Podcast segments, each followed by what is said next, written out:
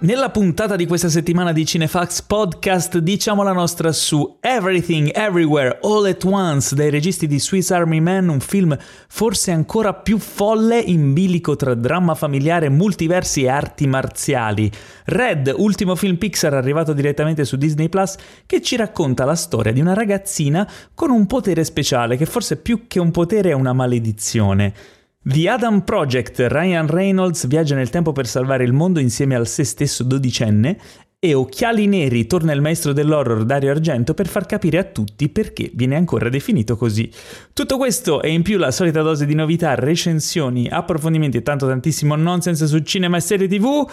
Serviti a voi senza spoiler e con tanta sana passione dalla redazione di cinefax.it. Ciao a tutti, io sono Paolo Cellammare e virtualmente in studio con me ci sono due agguerriti colleghi.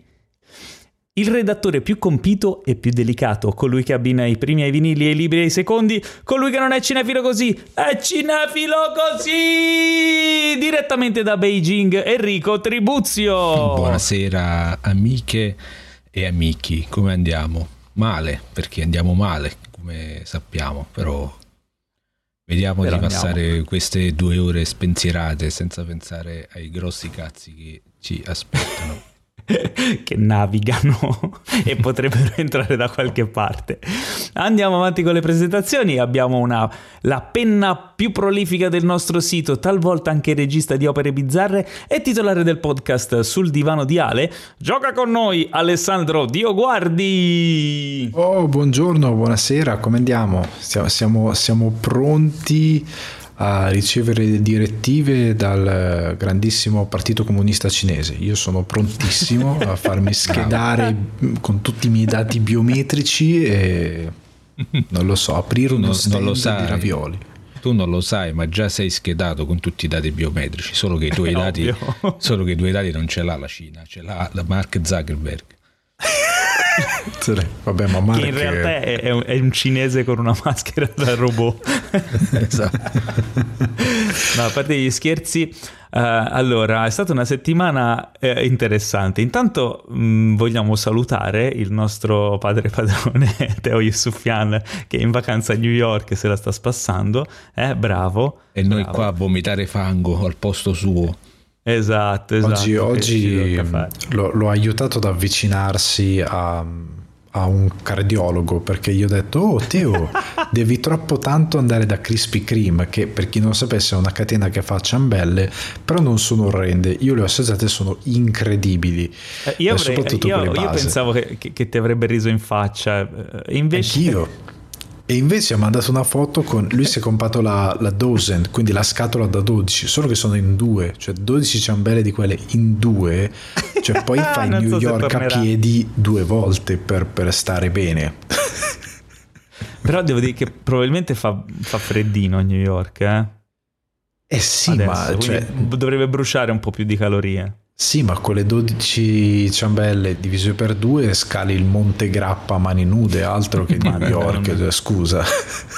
Ma a proposito di clima, ragazzi, io vi devo raccontare, io so, sono tornato ieri sera da Austin, Texas, dove sono stato eh, al, vabbè, al allora festival. tutti, eh, vabbè, eh, facciamo tutti così. andiamo mentre, così. Mentre Teo va in vacanza, io vado a lavorare perché ero Sì, vabbè, ospite. dicono tutti così. Eh no, è vero. Ero ospite del South by Southwest, tra l'altro un mm. festival a cui volevo andare da tanti, tanti, anni e grazie al caro Jeff Bezos che insomma ho mandato lì a, a fare promozione per, per, The Boys per la nuova stagione però ne ho approfittato per vedere un po' il festival e un po' di cose e soprattutto sono stato stupito dal clima di Austin, Texas o del Texas in generale, non lo so perché siamo arrivati la prima sera e c'era la gente a maniche corte in t-shirt, c'erano tipo 20 gradi. E noi abbiamo detto no, abbiamo portato abiti troppo pesanti perché venivamo da Milano. Il giorno dopo c'erano 5 gradi, tipo un gelo. Il vento che ti tagliava la faccia, cioè una cosa ti... incredibile, avevano annullato metà degli eventi all'aperto. Il giorno dopo ancora, tipo 15 gradi, di nuovo, cioè una roba assurda. Poi veniva sera, boh, zero che. C'era un momento in cui passavi, se, se, tipo c'era l'ombra di un palazzo, se tu ti mettevi all'ombra tremavi, facevi un passo, eri al sole e sudavi. Cioè non, non, una cosa incredibile. Eh, ma lo sai, Però, eh, sì. In America non hanno le mezze misure, tutto, è tutto no, esasperato. Infatti. Anche Secondo clima. me sono abituati a questo anche dalla loro terra, insomma, dove vivono, la terra natia. Però no, il, poi vi racconterò nel corso della puntata un po' di cose del festival, è stato molto interessante e particolare. Ma e ho avuto l'occasione... Voi, voi che eh, come, ci come dicevo, ascoltate. Eh, cosa volevi dire? Volevo dire che loro ci ascoltano e non lo sanno, però noi ti vediamo e sappiamo che sei vestito come un trivellatore di petrolio texano e esatto. se ti sei acceso la webcam e hai iniziato a fare piu piu piu con le pistole, così, esatto. esatto, ti sei già esatto, convertito. Non puoi, non puoi, tornare al Texas senza gli stivali, il cappello da texano, eh, il, il, cravattino texano, due pistole e un sigaro e no, il petrolio può. nelle tasche. Così. il petrolio in tasca proprio. Va bene, va bene, ma direi di addentrarci nella puntata che abbiamo un sacco di cose di cui parlare. Eh, prima però vi ricordo che per supportare Cinefax, eh, e per Cinefax non intendo solo il podcast, eh, intendo il sito, eh, pagina Facebook, Instagram e tutto il progetto in generale Twitch, vero che c'è Twitch Ale? Eh? sì, c'è Twitch, Twitch e Twitch è, c'è stato un momento di pausa per situazioni avverse che non, non sono relative al meteo, ma sappiate che sta tornando, quindi tenetevi caldi che sta tornando mercoledì prossimo sicuramente, quindi per chi ci ascolta e non ha un calendario a portata di mano, sicuramente cascasse il mondo, mercoledì 23 si fa una bella puntatina che nel frattempo esce Licorice Pizza, esce Belle, esce un po' di roba interessante, quindi ragazzi no. c'è da andare al cinema a vedere tanta bella roba e se ne parlerà in live. Quindi oltre al podcast settimanale, se volete una, insomma, una fonte di, di approfondimento e, interazio- e, interazione, perché Twitch è più interattivo chiaramente, eh, potete collegarvi tutti i mercoledì, no? I mercoledì, esatto. I mercoledì, i mercoledì. Da Leoni.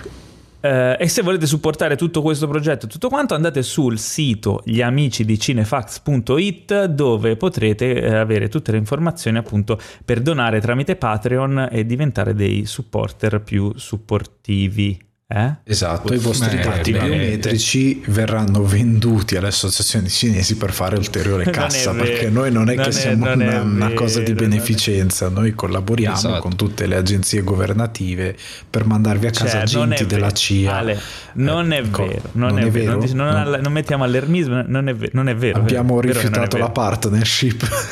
Credo di no, dovrei chiedere a te, ma penso che non sia vero. Comunque ricordatevi che potete supportarci ed è molto importante per noi perché è un progetto, insomma, insomma, che ha bisogno di voi, quindi se vi piace sappiate che insomma eh, potete aiutarci. Ci sono tante robe belle. Eh. Tante robe belle, ma c'è una cosa brutta che dobbiamo dire oh no. questa settimana, oh una notizia no. brutta, la notizia brutta di questa settimana è che eh, ci ha salutato uh, William Hart. Purtroppo dobbiamo dire addio al grande attore William Hart eh, che è mancato questa settimana e mm, eh, cosa possiamo dire? Eh, ci dispiace tantissimo perché insomma era un grande. Eh, quali sono i vostri film preferiti di William Hart? Consigliate, come facciamo sempre quando viene a mancare un grande artista, consigliate un film, anche se non è il più famoso, eh, consigliamo al nostro pubblico dei titoli da recuperare per ricordare, in questo caso, William Hart. Vai Ale. Ah, così a schiaffo, mi prendi subito alla sprovvista. Io vi consiglierei ehm, vabbè, lo stanno nominando tutti, si è detto anche con, nel, pod, nel, post scusate, che abbiamo fatto su Cinefax. Eh, oddio, mi sta venendo un, un lapsus. Ehm, il, quello della donna ragno, aiutatemi, sto avendo un lapsus proprio in questo momento. no, che brutto. Il bacio della donna, il, il bacio, bacio della donna ragno. Esatto, esatto, vi consiglierei quello. Dell'85, ehm, sai che non l'ho mai visto? Io l'ho visto tantissimo tempo fa e lo riguarderò perché appunto anche per fare un giusto omaggio, eh, ma comunque vi consiglio, cioè, vi consiglio in generale di magari spulciare la filmografia e riguardarlo perché tanti ora lo associano al personaggio che comunque è stato nei vari film della Marvel, perché ha avuto un ruolo in diversi film della Marvel, eh, però io l'ho sempre visto come un attore vecchia scuola nel senso che ehm, è un attore elegante, non so come dirlo, è uno di quegli attori che quando è in scena ha una sua eleganza, cioè, non, non, è, non è mai chiassoso a schermo, ecco, non so come definirlo, molti attori tendono a essere, poi soprattutto quando Hollywood ha iniziato a impazzire col metodo acting, quindi ah, Tom Hardy per fare questo film è stato otto mesi a piallare assi di legno in un, in un negozio a Pisa. E tu dici ah che, che, ruolo faceva? Il macellaio. Ah ma ok. E tu dici vabbè bello però non so, non so, quanto sia stato interessante. No al di là di questo eh, William Hurt invece era uno di quegli attori che esisteva perché aveva un, un'importanza scenica perché sapeva occupare lo schermo con, con grazia ecco direi anche ma anche nei film più eh, sbadati. Non so perché il giorno che è morto, l'altro giorno ho pensato a un film che ho visto su Sky diverse volte perché passava ciclicamente che era Mr. Brooks, se non mi ricordo male, con Kevin Costner e Demi Moore, dove c'era Kevin Costner che faceva mm, un serial killer. E questa è proprio la base del film, tu segui Costner tutto il tempo e lui faceva eh, il suo doppio, perché lui aveva questa cosa che aveva letteralmente nel sedile del passeggero quest'altro, eh, quest'altra diciamo, coscienza, quella da killer che gli parlava. È un film del cavolo, detto sinceramente, come thriller Però... molto basilare, però anche in quel film lui riesce a occupare più che dignitosamente la scena, come nei film della Marvel, la film fa un ruolo abbastanza marginale però ma riesce ad avere un suo peso. Hulk, cioè neanche in un film. Sì, no, ma era anche in Civil War. Sì, però un ruolo minore, cioè non capisco. Sì, sì, molti, siti hanno, molti siti hanno dato la notizia dicendo è morto William Hart, quello de, dell'MCU, cioè, ma ora, io sono un grande fan dell'MCU, però mi sembra un po' un insulto per lui perché non aveva un ruolo, sì. chissà dove ha potuto dimostrare chissà che. Sì, un bravissimo attore che ha recitato anche, oddio, stasera proprio lapsus a... Mm, oh, a io le, se ti posso con... venire... Vai, vai, vai. Ti posso venire in soccorso. Il, diciamo l'unico film che, che mi ricordo che mi è rimasto stampato nella testa dove c'era lui è History of Violence dove ah, anche lì che anche miseria, lì fa una parte diciamo compare solo verso la fine del film eh, però anche lì, come la, la cosa che dicevi tu, c'ha una presenza scenica incredibile. Con poco tempo sullo schermo riesce, e, e comunque il personaggio è anche per, per questione proprio di, di, di, tempistiche poco approfondito rispetto a un protagonista, per esempio. Però anche lì con due sguardi, tre parole, la, la, la sua presenza scenica riesce a trasmetterti di più di quello che effettivamente è scritto sulla sceneggiatura. E a me quel, quel ruolo lì mi è rimasto, mi è rimasto molto impresso. E infatti pure a me mi è dispiaciuto molto, insomma. E mi è dispiaciuto molto del fatto di essere andato e che ha fatto, cioè ultimamente, che io sappia, non so, ha fatto princip- è, è principalmente è ricordato per i ruoli appunto che dicevi della Marvel, è un peccato perché questo è un attore, il classico attore che sta defilato, che però ti risolve il film e ti dà proprio un altro smalto al film e te lo fa sembrare di più di quello che effettivamente è. Vabbè, che non è il caso di Story of Violence perché è un film della Madonna, chiaramente, però certo. mi ha dato proprio l'impressione di quello che, che, che lavora, eh, lavora al margine, ma che che però ti dà un contributo fondamentale per la, la credibilità del film. Ecco, non mi veniva parola. Allora, sì, guarda, eh, vado, vado, a dire, a consigliare io un film invece dove è protagonista, andiamo finito, un po' più indietro nel modo. tempo. Andiamo un po' più indietro nel tempo, dentro la notizia del 1987, uh. un film che racconta appunto di, di reporter televisivi, il mondo delle, delle, news, eccetera, dove appunto lui è protagonista, grande prova, grande film assolutamente da recuperare, fatevi un favore, eh, dentro la notizia in originale broadcast news. Eh, e quindi così vogliamo ricordare il nostro amato William Hart eh, e passiamo oltre con le news. Uh, questa settimana ci sono state anche due premiazioni importanti. Da un lato uh. i DGA Awards, che sono i, i premi della Directors Guild of America, quindi si tratta di registi, e ha trionfato Jane Campion con Il potere del cane che si è portata a casa eh, il premio eh, più importante, quello, dei, quello sui lungometraggi. E, mm, e, poi ci sono stati i BAFTA. Attenzione, i BAFTA. Che cosa sono i BAFTA? Sono, eh, diciamo, gli Oscar eh, britannici. Quindi nel Regno Unito ci sono i BAFTA, in Italia ci sono i David, in America ci sono gli Oscar, per capirci. Uh, e poi negli altri paesi ci sono altri premi, ora però non sto a elencarli tutti. Eh vabbè, uh, adesso. cioè, no, vabbè, l'ho detto perché sennò uno, che sennò uno pensa, ok, quindi questi premi qui li danno solo in Ah, vabbè, cioè, se vogliamo, no, ci saranno anche i Cesar in Francia, proprio esatto, Cesar. E, e, quelli in Spagna che non mi ricordo, Goya in Spagna? I Goya, è vero. Giusto. E, e poi c'è il, a Berlino, in, in Germania, il... Um, come si chiama?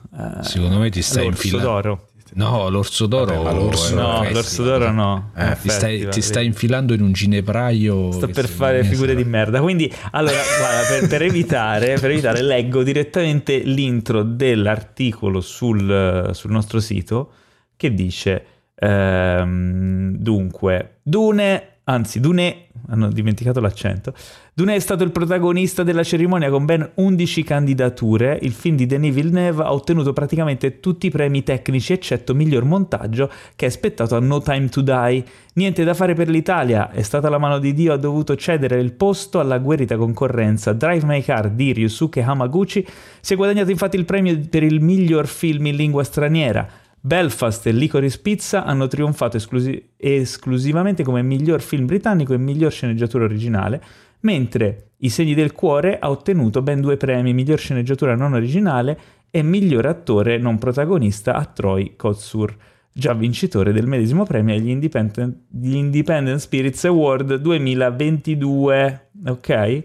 Quindi miglior film Il potere del cane, miglior regista Jane Campion per Il potere del cane, Miglior attore protagonista Will Smith per King Richard, miglior attrice protagonista Joanna Scanlan per After Love. E poi se volete leggervi tutti gli altri premi andate su cinefax.it e trovate tra le news tutta la lista.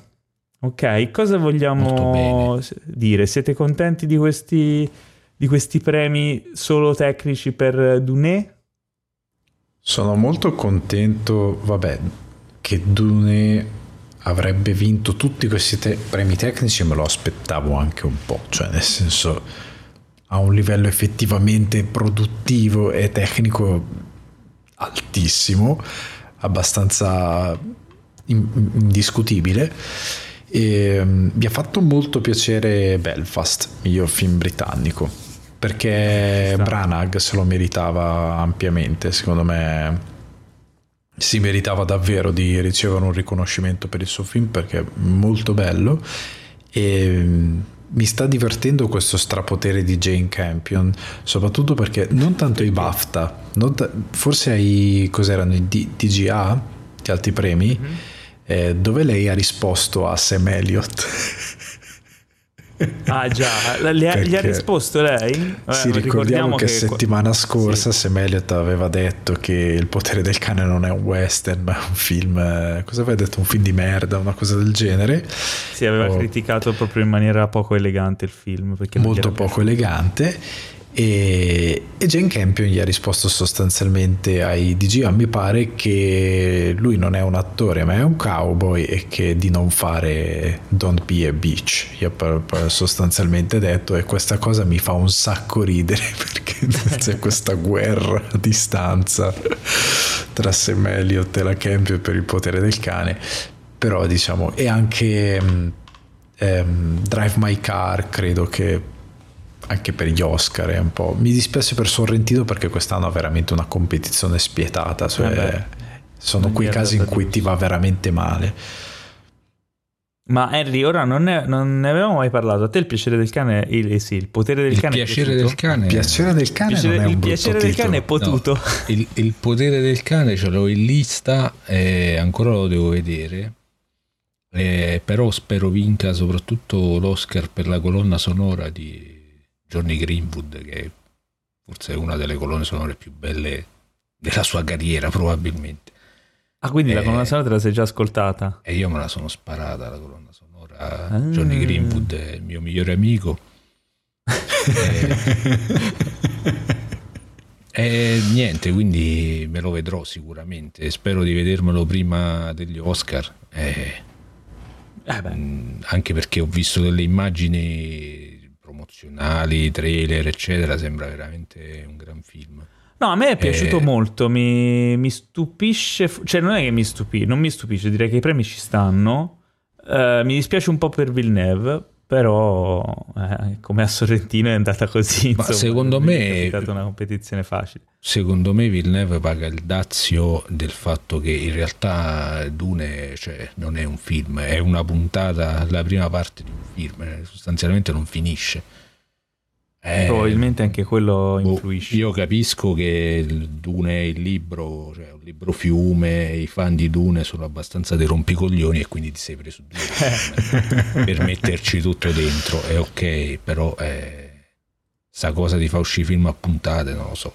Beh, oltre al Io fatto che adesso ha apprezzato. dichiarato, pare abbia dichiarato che il secondo ha del materiale tale che ci potrebbe essere spazio per un terzo e Eh, quindi vabbè. E quindi sta già mettendo un po' di mani avanti. Si pensava che, dicevamo appunto settimana scorsa in puntata, ma due però spin-off, e invece va due però tre. No, no. e quindi un po' è secondo me anche per quello. Non è tanto il fatto che tanti hanno detto, ah no, perché non piace l'idea che sia un film di genere o comunque di intrattenimento. No, io credo che il problema sia che è un film che non ha Vabbè, anche, non è sferico, non è una eh, sì, compiutezza. cioè. vabbè, del Toro anche era un film eh, di genere e ha vinto quell'anno. Esatto, esatto. Esatto. Anzi, eh, Dune secondo me è un bel film e de- degli ultimi suoi è quello che mi è piaciuto di più. Però ecco, non finisce e quindi eh, secondo me sta pagando un po' questa cosa qua. Più che il Va fatto bene, quindi di genere. Gli Oscar si avvicinano e presto scopriremo. Ah, ecco che ti volevo chiedere, ma i, i BAFTA eh, Mhm. c'è Edgar Wright per Ai eh, BAFTA? Ultima notte a Soho? Perché se non Eh, c'è uno scandalo, pare cioè almeno no. qualche nomi- neanche nominato. No, niente. No, non lo so, Forse- nominato non lo so. Io vi- vedo qui i premi, ma non... Vabbè, anche se non ha vinto è uno scandalo comunque. E anche voglio- oggi sono in vena di polemiche, anche un altro scandalo che nelle nomination degli Oscar di, di- di quest'anno delle colonne sonore non c'è la colonna sonora di Annette degli Sparks, perché eh, cioè, que- quello è uno scandalo veramente grosso. e io, io non ci sto. Andatevela Ok. a sentire. Allora, re- registriamo la tua... Registriamo la tua presa di posizione. eh, Io tanto lo so che news. qualcuno dell'Academy qua ci sente. E per favore, battete i piedi e anche i pugni, per cortesia. Questo è uno Si scandalo. sentono assolutamente. Eh, vedremo cosa succederà. Dunque, allora, prime immagini. Questa abbiamo un- una sottorubrica delle news che sono prime immagini. Questa è stata la settimana delle prime immagini di alcuni film molto attesi eh, Wow. e che ci incuriosivano molto. Il podcast è fatto solo di audio, quindi noi ne parliamo. Poi queste prime immagini, se volete vederle, andate a cercarle. Ci online. incuriosivano a chi? A me Ah, ok. mi incuriosivano. Forse un po' anche ad Alessandro. A te, Di- secondo dipende. me, una, una delle tre. Anzi, dico prima quella che secondo me poteva interessare anche a te. Va E sto parlando delle prime immagini di Joaquin Phoenix nei panni di Napoleone per la regia di Ridley Scott. Sì, sì, mi interessa. Mi interessa interessa, molto. interessa. Mi interessa molto. Ma l'hai viste dire. queste prime immagini? Sì, e ho anche godicchiato. Hai godicchiato o hai riso di lui? Eh, no, ho godicchiato. Sono rimasto Ah. un po' perché io non sapevo. Ovviamente io sono ritirato nella mia torre d'avorio e quindi non seguo le news. Quindi non sapevo neanche che era in produzione un film su Napoleone diretto da Ridley Scott. Però mi ha sorpreso il fatto che eh, a fa Napoleone hanno preso eh, Joaquin Phoenix. Cioè, volevano prendere uno basso. Napoleone era basso. Perché hanno preso Joaquin Phoenix che è un. Vabbè, mica è alto. Quanto è alto? Vabbè, comunque cioè, è uno prestante. Napoleone Ah, era abbastanza. Ci, ci stia. Ah, Dici no, che era perché- un annetto proprio... Allora, Joaquin Phoenix, da com- quello che dice l'internet, è alto 1,73. Napoleone non quanto è- era alto? Napoleone secondo me era più basso. Beh, non è, Era, non è era noto per essere... 1,68, era 1,68 Napoleone. Ah, quindi c'ha questa leggenda di essere basso. Sì, 1,68. 5 centimetri di differenza. Eh, vabbè. Eh. Sta di fatto Napoleone era un roido, da, almeno stando ai ritratti che ci sono arrivati. Joaquin Phoenix Eh, è, ci vabbè. sta. è un fregno, quindi non so. Vabbè, comunque, vabbè, sai, comunque un si, è, imbruttito. si è godicchiato. Secondo me, invece, secondo me, guardando i di- dipinti, eh, ci sta. Forse, no, ci sta, ci sta come fisionomia. Però sai, sai che comunque eh, Joaquin Phoenix è uno che quando si immerge nella parte poi... Sì, certo, ti fa dimenticare qualsiasi cosa. Beh, era giusto così per fare un po' di colore e per rompere un po' i coglioni, però non, è- non stiamo sì, qua a sindacare. In que- se vogliamo rompere i coglioni, in queste foto che sono uscite, io noto Eh. un grave errore da parte di Joaquin Phoenix. Cioè, E cioè, c'ha le mani... No, non c'è l'orologio, ma le mani, dove ha messo le mani? Questa è una cosa importante perché non ce l'ha Napoleone nel è famoso... panciotto. Esatto, in tutti i dipinti Napoleone ha la mano nel panciotto, un po' come in tutte le foto Dwayne Johnson ha la mano che aggiusta i, i gemelli della, della camicia, Napoleone ha la mano nel panciotto. Invece qui Joaquin Phoenix fa un errore grossolano e mette le mani nella cintura, in questa fascia che ha sulla cintura, Vabbè, cosa che eh. proprio non è da Napoleone, quindi secondo me questo film farà schifo. Da questo Allora, punto di- lungi- finita. esatto. io dico. Lungi, lungi da me non rompere i coglioni, perché quello sai che è il mio sport preferito. Sei qui pagato Però- per quello. Per- per- esatto, eh, però eh, io immagino che Napoleone non andasse in giro H24 con la mano ficcata dentro la camicia, insomma, eh, spero facesse anche Io altro. lui, tipo, tipo i gemelli si- siamesi, aveva le dita unite con la pelle della Per pancia. cortesia, non, non diciamo cose. che- Era come Benigni, cos'era il mostro che faceva sempre così con la mano? cioè. Esatto, la mano-. Praticamente sì. Quindi, vabbè, queste prime immagini di Napoleone che abbiamo decretato sarà uno di quei film di Ridley Scott non particolarmente riusciti, ma non No, per colpa perché? di Ridley Scott, Ah, ecco. ma per colpa di Joaquin Phoenix che non sapeva dove mettere le mani. Questa è la chiosa. Che detto così abbiamo- sembrava eh, una cosa ambigua, però vabbè. Esatto, però non ti preoccupare, Eh, i nostri ascoltatori sono arguti. Eh, oggi gli faccio i complimenti perché non c'è Teo. Quando c'è Teo li insulto, ma quando non c'è Teo gli voglio bene. Eh, allora, l'altra immagine, le altre prime immagini, che poi, cioè, prim- non è che sono proprio prime immagini del film, sono prime immagini di un thermos, riguardano, sì, di un thermos, riguardano She-Hulk, la nuova serie Serie. Marvel. Sì, la nuova serie Marvel che, insomma, annunciata da tempo. Ehm, mi incuriosiva particolarmente per un motivo, perché eh, She-Hulk, che è la versione femminile di Hulk nei fumetti, È, un- strano, non- comunque- non lo so, cioè, dal, dal nome non si capiva questa cosa. Eh no, infatti per quello pensavo, fosse, pensavo fosse un'impiegata dell'Inps. No, invece guarda che è ci una- vai vicino. È, una, è un'avvocata invece. Ah, eh. Cioè, io immagino che sarà tipo Ellie McBeal però con Hulk, no? Cioè, Però Ma che si scazza io lo spero. Sarebbe un Eh, capolavoro. mi, mi incuriosiva vedere come avrebbero trasposto questo personaggio eh, nel- in una serie TV, considerando che Hulk nei film della Marvel è un, un capolavoro di CGI e quindi richiede un lavoro e spese incredibili. In questo caso è una serie, una serie che probabilmente sarà un procedural, quindi insomma avvocati, cause, è l'avvocatessa dei supereroi, qualcosa del genere.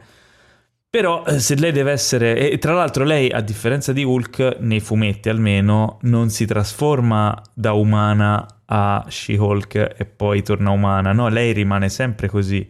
Non ha questa capacità di, di ritornare umana. Quindi è una sorta di gigantessa verde, super muscolosa, che, che fa l'avvocatessa e vive nel mondo normale. No? Io vabbè, posso dire che a me questa cosa mi fa molto ridere.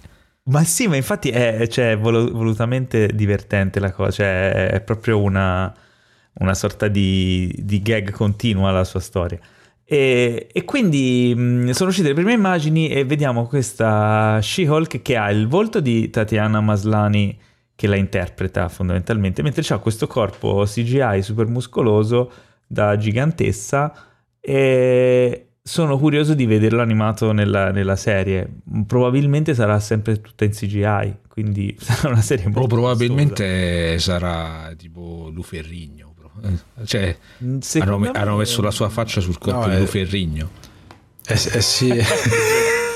Oddio, potrebbero... Non lo so se... Potrebbe, no, ma non credo che gli costerebbe di meno prendere un'attrice per fare il corpo e, e un'attrice per fare la testa e metterle no, insieme. No, hanno preso, han preso mm, CGI, da quello che leggevo e tu sarà CGI in scena, perché tanto ormai sanno, sono abituati con piani. questa pratica.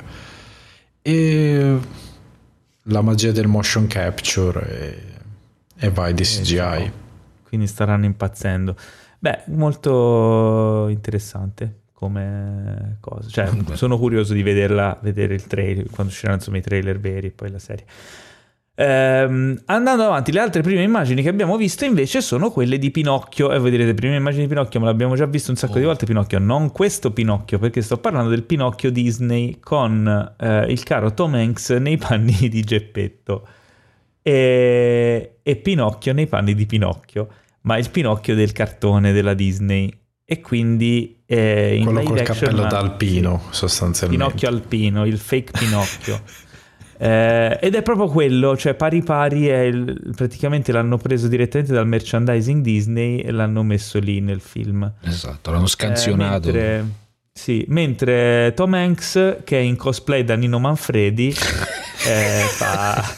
sì, fa il geppetto. Eh cazzo, è uguale al geppetto di Nino Manfredi, non so se ci avete no, sì, sì, eh, fate sì. conto, il geppetto di Nino Manfredi che però è andato al centro estetico, è andato alla spa e al parrucchiere, e quella, si è fatto la permanente. No, io, io ho paura che anche questo film sarà sostanzialmente una sorta di remake con un pezzetto in più del, di quello animato, cioè come hanno fatto ultimamente con Re Leone e altre cose che sostanzialmente è lo stesso film identico, poi ci hanno aggiunti dei pezzi e in generale è peggiorato, cioè la, la, la filosofia lo, è più o meno questo. Che cosa te lo fa pensare? Ma guarda, dopo aver visto eh, Re Leone al cinema Aladdin, che ho detto no mio Dio salvate Guy Ritchie. ma che sei matto? Ma che sei andato al cinema, al cinema Aladdin? Eh sì, Oddio. le esperienze migliori si fanno al cinema. E, e, e dopo, dopo, aver visto tutta sta roba qui ho detto no vabbè ragazzi, per favore. Per Guarda, favore. io ho un problema con questa, questo filone di film della Disney. Il mio problema è quando prendono un bravo regista a fare queste cose qui, perché tu vai con quell'aspettativa e dici, vabbè, questo film è di Robert Zemeckis, questo Pinocchio nuovo è di Robert Zemeckis, quindi se c'è dietro Robert Zemeckis, adoro il film di Robert Zemeckis, sarà un bel film. Poi pensi, ho pensato la stessa cosa di Tim Burton quando è uscito Dumbo, ho pensato la stessa cosa di Sam Raimi con uh, il grande potente Oz, ho pensato la stessa cosa di N altri registi coinvolti in questo massacro. E quindi dici no, io non voglio rovinarmi la, cioè, l'opinione che ho di questo regista e quindi io parlo personalmente, poi ci sono tante persone che li adorano, non lo andrò a vedere. Um, mentre magari prendi registi che sono magari bravi, ma non sono leggende, o comunque non sono secondo me a livello anche di mia um, stima, e per esempio che ne so, John Favreau, e gli fai fare il Re Leone, a me se fa un film di merda non mi interessa, perché John Favreau, sì, bravo, lo, lo apprezzo, ma non è uno dei miei registi preferiti. Eh, capito che cosa intendo? È, sì, è sì, il problema. Cioè, sì, sono, no, dei, eh... sono, dei, director's killer questi film qua. Sì, eh, anche perché è... sarebbe stato bello se... Cioè, sarebbe bello se ci fosse un po' di rivisitazione.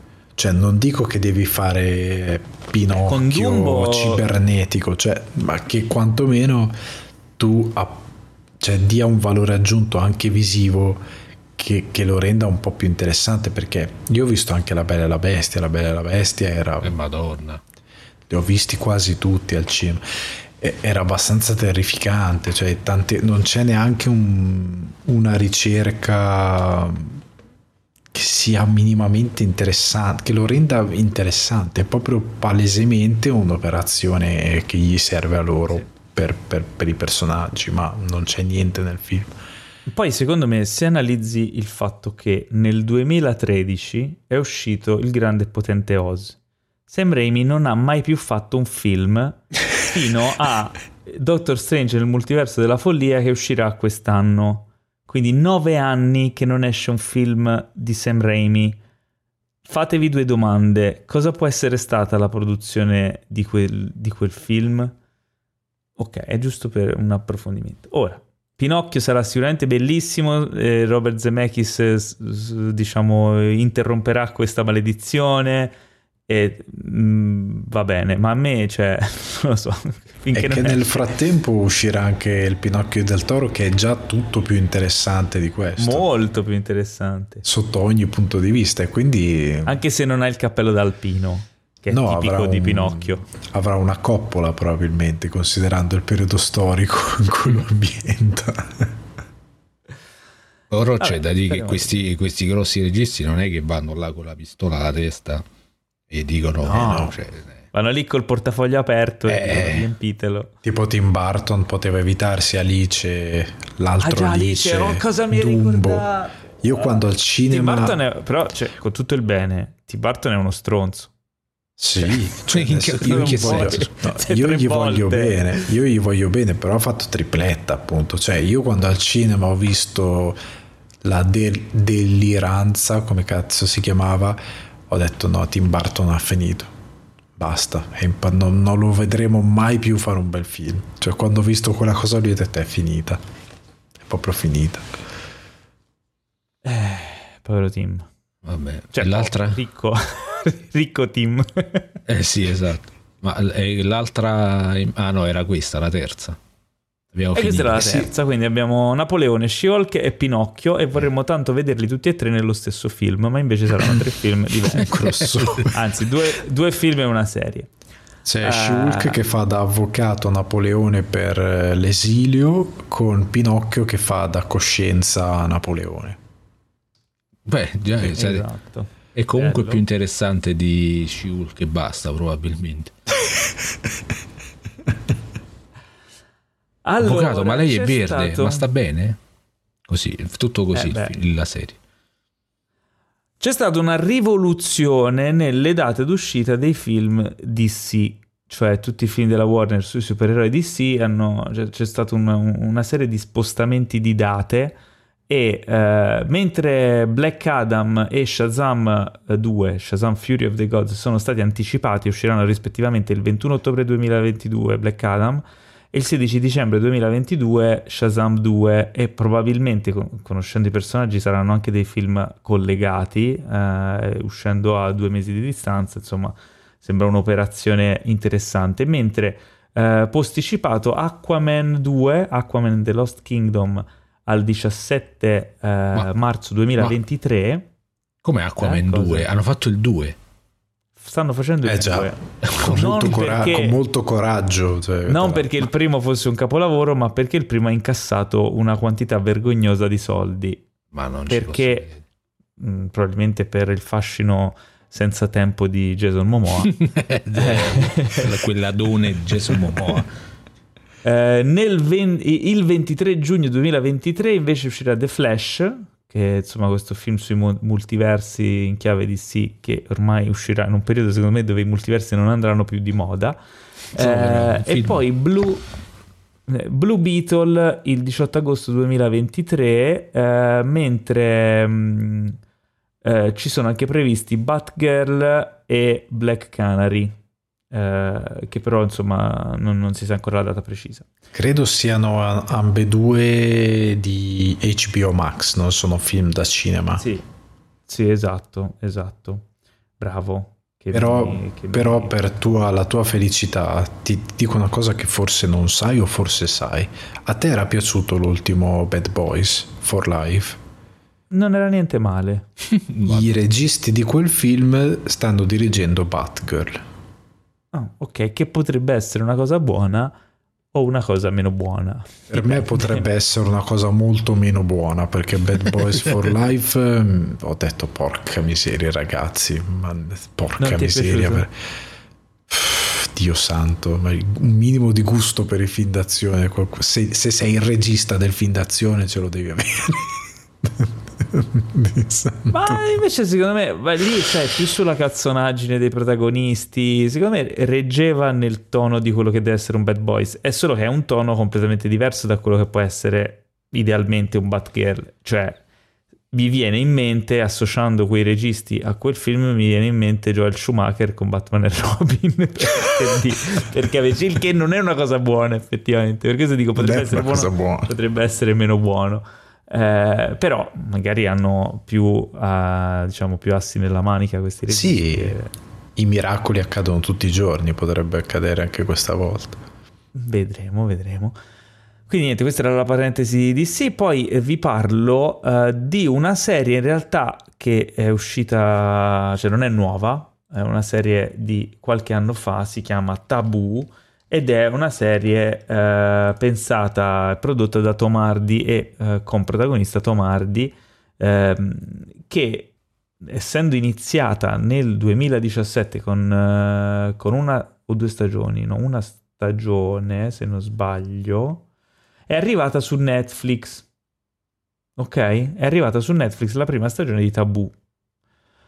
Potrebbe essere un tentativo di eh, risollevare le sorti di questa serie che non aveva avuto un estremo successo ed era appunto rimasta ferma una stagione per magari poterla continuare con una seconda stagione, visto che comunque era un progetto a cui Tomardi teneva moltissimo, anche perché l'ha scritta insieme a suo padre e, ehm, e, parla appunto di. Io non l'ho vista la prima stagione, però mi ha sempre incuriosito molto perché parla di questo personaggio che torna in Inghilterra dopo aver vissuto vari anni in Africa e, sembra diventato una specie di uh, Baron Samdi. Non so se ci avete presente il personaggio del voodoo col cilindro. Sì, il, sì, sì, sì, sì, sì, sì. Un po' una cosa cioè, legata alle, alla cultura africana, queste insomma tradizioni del voodoo, eccetera.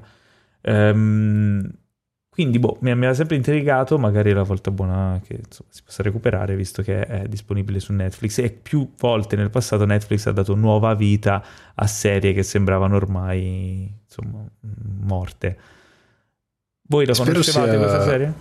No, sapevo che era scritta col padre e io ora sono curioso di vederla anche perché diciamo che il buon Tomardi a me piace un sacco, però è un po' di tempo che non è un qualcosa che dico, ah, un film con Tomardi, che bello, e lo dico sorridendo. Ultimamente dico, ah, Tomardi, che cos'è? Poi leggo il titolo e faccio, porca miseria. È un po' diciamo di tempo che... che poverino lo buttano in progetti dove non fa del suo meglio e non per colpa sua. Eh. eh Venom non ha aiutato in questo. Eh no, eh. gli mettono in mano delle sceneggiature che non, non si possono guardare, poverino, cioè, non le salva neanche il miglior attore dell'universo. Tra l'altro, Taboo, lo showrunner di Taboo è Steven Knight. Steven Knight, che ricorderete per aver scritto Porca il diretto Locke, il film Locke, con, sempre con Tomardi, per essere stato showrunner di Peaky Blinders, per eh, insomma ha avuto è un bravissimo eh, sceneggiatore e anche regista. Ah, tra l'altro ha scritto anche La promessa dell'assassino, visto che prima avevamo parlato ah. di, di Cronenberg. Eh, Fatevi quindi, un favore, io direi assolutamente, vabbè, con la promessa te... dell'assassino, assolutamente ah, beh, da sì. recuperare. Madonna. Bene. Torniamo a parlare di Denis Villeneuve perché Dune parte 2 a quanto pare ha, um, è stato ultimato il script, la sceneggiatura è finita e stanno in piena fase di preproduzione per, uh, per il film, quindi insomma è tutto, tutto, in ordine a casa di, Tomar, di Denis Villeneuve. Ok? Sì, sono, sono, sono, trapelati dei piccoli rumor, come ad esempio pare che eh, il protagonista di Elvis, eh, il nuovo film di, del regista preferito di Paolo Cellamare, che è Buzz Lurman. Che eh, pare... tutto, tutto l'opposto, il mio, il mio Sandra Bullock. Eh, il protagonista pare sia in trattative per un ruolo in uh, Dune 2. Mm. Parte 2, anzi, perché è, di chiamarlo 2 non è sbagliato, però parte 2. Ma Buzz Lurman sta ancora a piede libero. Cioè non... Ah, beh, ma non sì. hai visto che sta fatto il biopic su Elvis con uh, con Tom Hanks che fa il colonnello. Con Tom Hanks vestito da geppetto però. Tom Hanks sta ancora lì che pialla un pezzo di legno poi fa... No, no io ho il filtro su Google, ho il filtro Buzz Lurman, cioè mi filtra tutti i risultati di Buzz Lurman me li nasconde. Ti vengono fuori le paillette? No, me li nasconde, così per me non esiste. Come ah, okay. se fosse in un gulag. Vedi che io e te siamo più, più simili di quello che tu pensi. Eh beh, no, quando dici che ti piace Bad Boys for Life, insomma, Ma l'hai visto? dipende. Ma l'hai visto? Ho, mi è bastato vedere il trailer e, e sto a posto così, grazie. No, ho, ho già mangiato. È un, po come, è un po' come un vecchio film di, con, con Bombolo e... esatto. Però ho girato peggio. Addirittura, comunque, penso peggio di Nando noi. Cicero. Eh. Sì, sì, sì, Nando Cicero secondo me con, con, i soldi di Bad Boys ci faceva la pentalogia di Bombolo. La, la pentalogia di Viva la Foga. vabbè, vabbè, ok, quindi insomma siamo tutti carichi, David Denis Villeneuve, uh, sbrigati a finire Dune parte 2 perché dobbiamo vedere come continua questo film che ci hai lasciato a metà. Uh, ultima news, ah questa è, è, una news che ho vissuto in prima persona, cioè è la prima volta che leggo una news in cui cioè, ero lì. Sto parlando di una cosa che è successa al South by Southwest. Eh, scusate. Eh, eh, scusate, sc- sc- sc- sc- Quindi, sc- sc- se, se c'era te l'avrebbe fatto. Eravamo in giro per il, per il, il, festival. Allora, c'è da dire che il festival è, è abbastanza mh, strutturato in maniera un po' dispersiva perché c'è un centro conferenze non gigantesco ma abbastanza grande, il centro di, di Austin.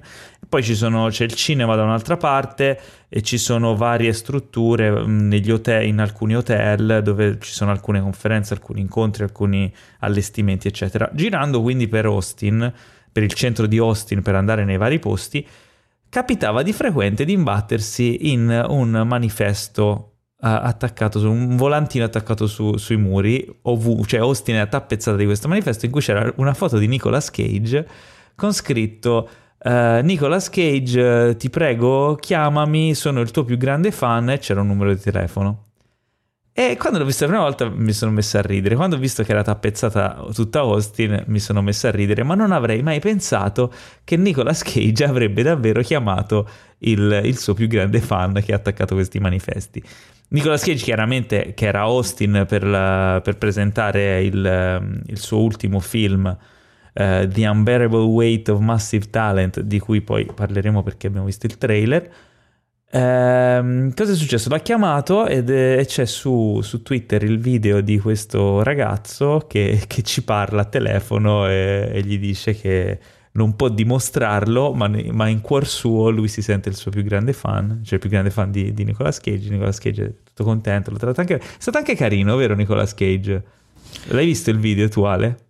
No, lo, de- lo, devo recuperare, ma quell'uomo è meraviglioso. Non si può volere male a Nicolas Cage. Cioè, chi vuole male a Nicolas Cage è, nasconde qualcosa di brutto dentro. cioè, non si può, si può.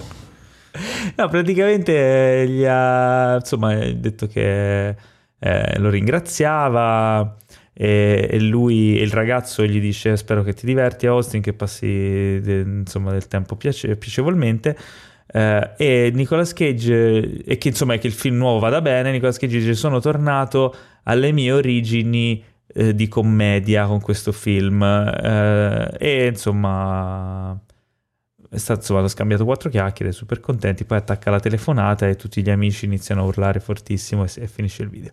Molto carino, andate a cercarlo online, è un momento di quelli belli, no? Perché vedi proprio un, un'emozione, un incontro tra insomma, un idolo e un fan. Eh, è stata insomma una storia a lieto fine, questa qui del, del South by Southwest. Ma questi, questi festival che, che fanno sì. negli Stati Uniti o in generale comunque nel Nord America sono molto belli perché contrariamente a noi europei che siamo un po' più eleganti, ci diamo un tono, facciamo tutte queste cose, so, sono molto più per il pubblico questi festival. Io quando appunto sono andato al Toronto Film Festival è proprio una cosa fatta per il pubblico, tant'è che sono andato a un paio di proiezioni di mezzanotte e purtroppo mi persi quella del, del film con Cage del colore, eh, il colore dello spazio. mi persi la proiezione di mezzanotte perché non feci in tempo. Il giorno dopo andai un'altra, ero in coda.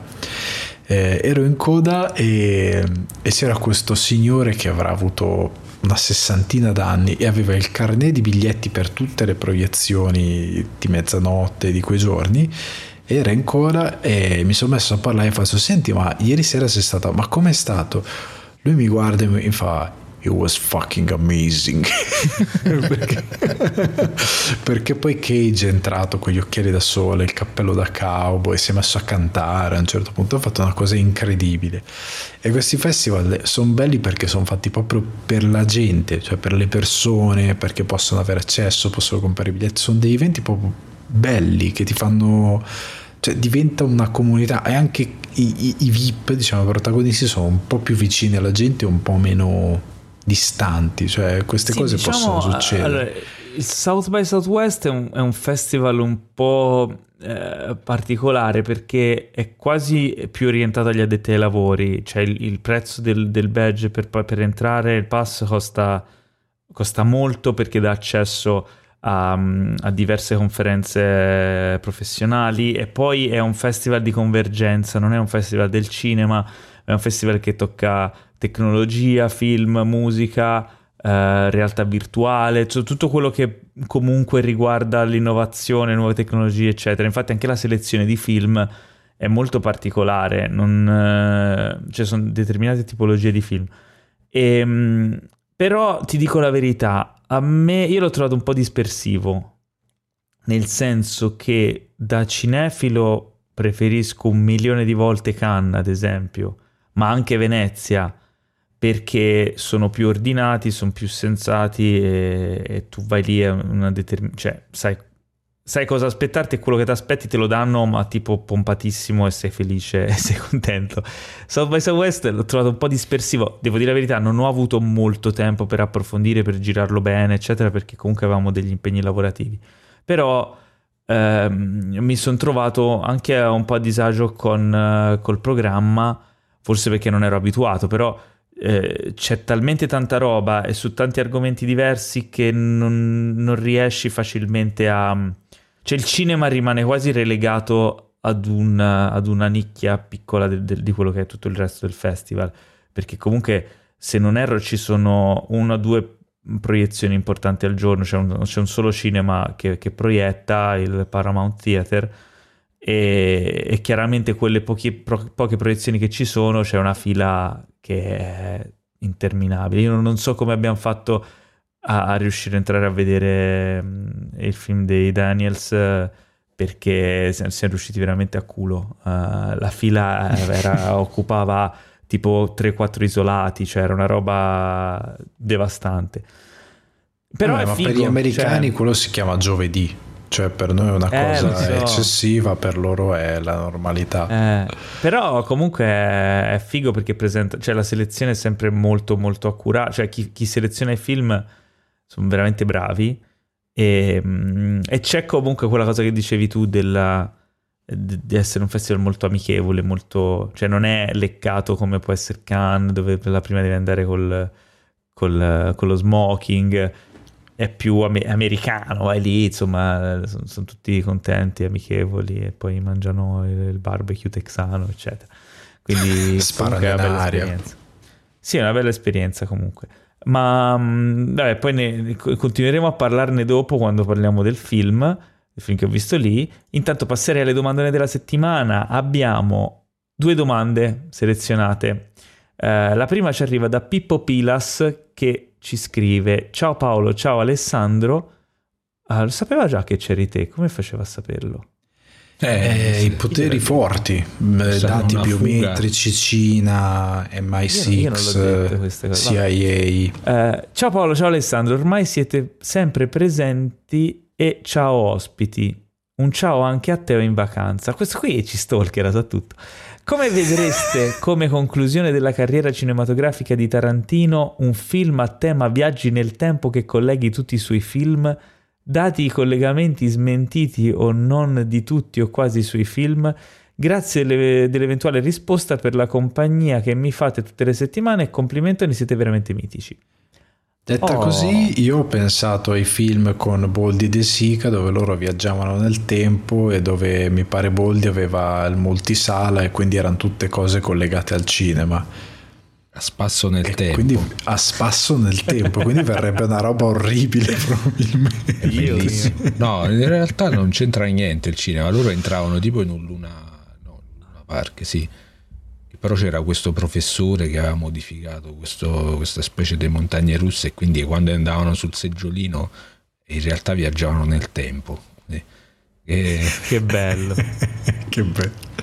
Una cosa fantastica. Per, però ha fatto anche il 2. Sì, li ho, li ho, visti tutti e due, momenti incredibili, cose che... Allora, Comunque, rispondendo io... a Pippo... Sì io, io faccio una teoria, che... io, io vorrei, vorrei, esporre una... Vi, vi butto lì questa, questa buttala, considerazione buttala. e poi voi mi dite. Mm. Tarantino è un amante dei film di genere, vero? Mm. Tarantino ha fatto vari film di vari generi, vero? Tarantino però non ha mai toccato un genere, la fantascienza. Mm. Perché? Mm. Eh? Perché, Perché gli hanno bocciato il suo script su Star Trek. Ma Io so che volevi arrivare lui. là. Non l'avrebbe diretto lui, però. Henry, secondo te perché Tarantino non ha mai fatto un film di fantascienza? E che cazzo ne so io, scusami. A me me lo ipotizza, ipotizza. No, secondo me se lui fa un tarantologo. Se lui fa un film di fantascienza, fa una roba eh, col suo stile, però con una fantascienza tipo quella dei Jetson, i pronipoti per i più vegliardi che si ascoltano. No, con quel tipo di immaginario a livello di visivo, però che con lo stile brutta. di Tarantino. No, no io me lo immaginerei così. più una cosa in stile Twilight Zone. Una, una cosa che comunque cosa si rifà stile... alla televisione. Una cosa in stile la cosa. Vabbè, la cosa no. non è che può rifare la cosa. Cioè, quello... No, però nel senso dove c'è, c'è un c'è sempre di fantascienza, girante. però il, il grosso della storia è di personaggi. Eh beh, ma il suo La Cosa è Hateful Eight praticamente. Eh, non, esatto. c'è, non, c'è, l'alieno, però è praticamente quello. Quindi, boh. Che poi è ma strano perché che... Tarantino quando fa, diciamo, di facciata, lui fa il genere, che ne so, il western, ti dice Django Unchained è il western e poi non è un western, è tipo un film di black exploitation, oppure ti dice il Full Eight pure al western sulla neve che uno pensa il grande silenzio e invece te fa un film alla Agatha Christie. Eh, quindi, oppure te fa Kill Bill volume 2 che uno si aspettava un'altra volta le spadate, le cose, invece te fa un film che sembra Sergio Leone e quindi magari... Non ha neanche mai toccato l'horror, però, o sbaglio? Eh, no, vabbè, c'era Prova di morte, che era un eh po'... Sì. sì, dai, possiamo considerarlo mezzo, semi-horror. Mezzo slasher. L'ultimo film che fa è un film d'animazione. Ma... no, effettivamente l'unico, allora, l'unico genere, diciamo, macro genere che gli manca è il, la fantascienza. Quindi, la fantascienza. Sì considerando eh, la sua, mm, diciamo, ossessione per la filmografia, mancandogli la fantascienza, potrebbe essere plausibile che il suo ultimo film sia un film di fantascienza. Più che plausibile, lo, io lo spero.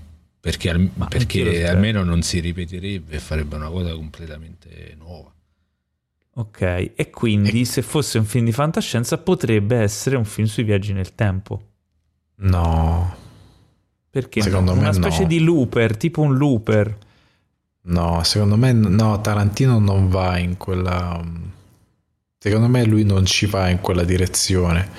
E questo è il punto, lui non ha quel quel gusto. No, non ha quel gusto di quel tipo di racconto, cioè non è uno che ti fa a lui interessa, cioè, anche perché cioè, a lui interessa proprio eh, a lui della fantascienza secondo me non gliene frega un cazzo a dire la verità. Cioè a lui non gliene frega proprio un cazzo. Lui deve avere qualcosa che si attacchi tanto ai personaggi e che vivano anche cioè che riverberino nel genere di riferimento e, e allora fantascienza perché pensava, perché pensava a Star Trek allora se non gliene frega un cazzo perché arriva a quel tipo di scenario i Jetson, cioè alla fine Star Trek cioè, c'è i buttononi, ma che cazzo stai dicendo? Cioè, ma cosa stai eh, dicendo? Sì, perché lui nella sua testa nella sua permette, testa non ti devi sì, nella, nella sua di testa, paragonare Star Trek ai Jetson nella ma... sua testa lui Harry, va qualcosa. vabbè ma che gli dico poraccio agli alieni agli alieni con le maschere di gomma lui va lì nella sua testa cioè no ma va, infatti ti stavo per va dire. dove vai tu. Ti stavo per dire lui è il nemico giurato degli effetti visivi quindi probabilmente eh. io invece stavo pensando più eh, infatti stavo per dire secondo me se fa un film di fantascienza potrebbe essere una cosa una via di mezzo tra i Jetson e Tarkovsky che dice come li fai a mettere insieme? Però sarebbe una cosa da lui che ti unisce il fumettone e il film serio sì, perché poi per, per rispondere anche al nostro Pippo, eh, lui non farebbe mai questa cosa dei collegamenti tra i suoi film. Eh, è una cazzata di internet, è una di quelle teorie da cazzata di internet, perché in verità eh, Tarantino nella sua voce autoriale creando un su, una sua realtà, perché nei film lui non mette la realtà, lui mette la sua realtà, dove esistono le sue marche, dove esistono i suoi personaggi, le sue cose non sono dei veri collegamenti. Lui immagina un mondo e mette easter eggs e cose che appartengono al suo immaginario che si fonde con la realtà. Però non ci sono dei veri collegamenti, quindi lui non farebbe, cioè lui non farebbe un film dove si viaggia nel tempo cioè lui ti fa direttamente un film ambientato in quel tempo, cioè non gli interessa quella roba lì fantascientifica. Secondo me l'ultimo film di Tarantino è imprevedibile, perché lui cambia idea ogni 27 secondi. Se domani vede esatto. una cosa bella eh, si fissa con una cosa bella di, di, di, di, chissà chi, perché, come ti fa quella e perché di sì, perché si è innamorato di quella cosa, ci sei rimasto impallato e decide di fare quella cosa lì. Più che altro bisogna vedere cosa non ha ancora omaggiato, perché il cinema italiano e un certo tipo di leggenda di Hollywood e di televisione l'ha fatto. Pulp l'ha fatto.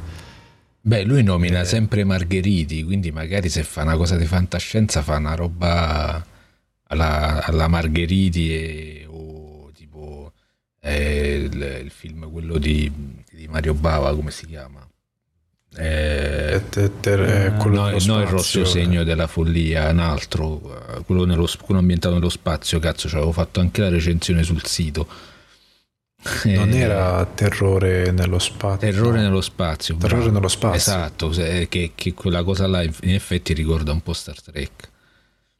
Come... Comunque, quindi tirando le somme sulla domanda di Pippo Pilas, eh, un film sui viaggi nel tempo come ultimo film di Tarantino che collega gli altri suoi film non lo vedreste per niente bene. No. no.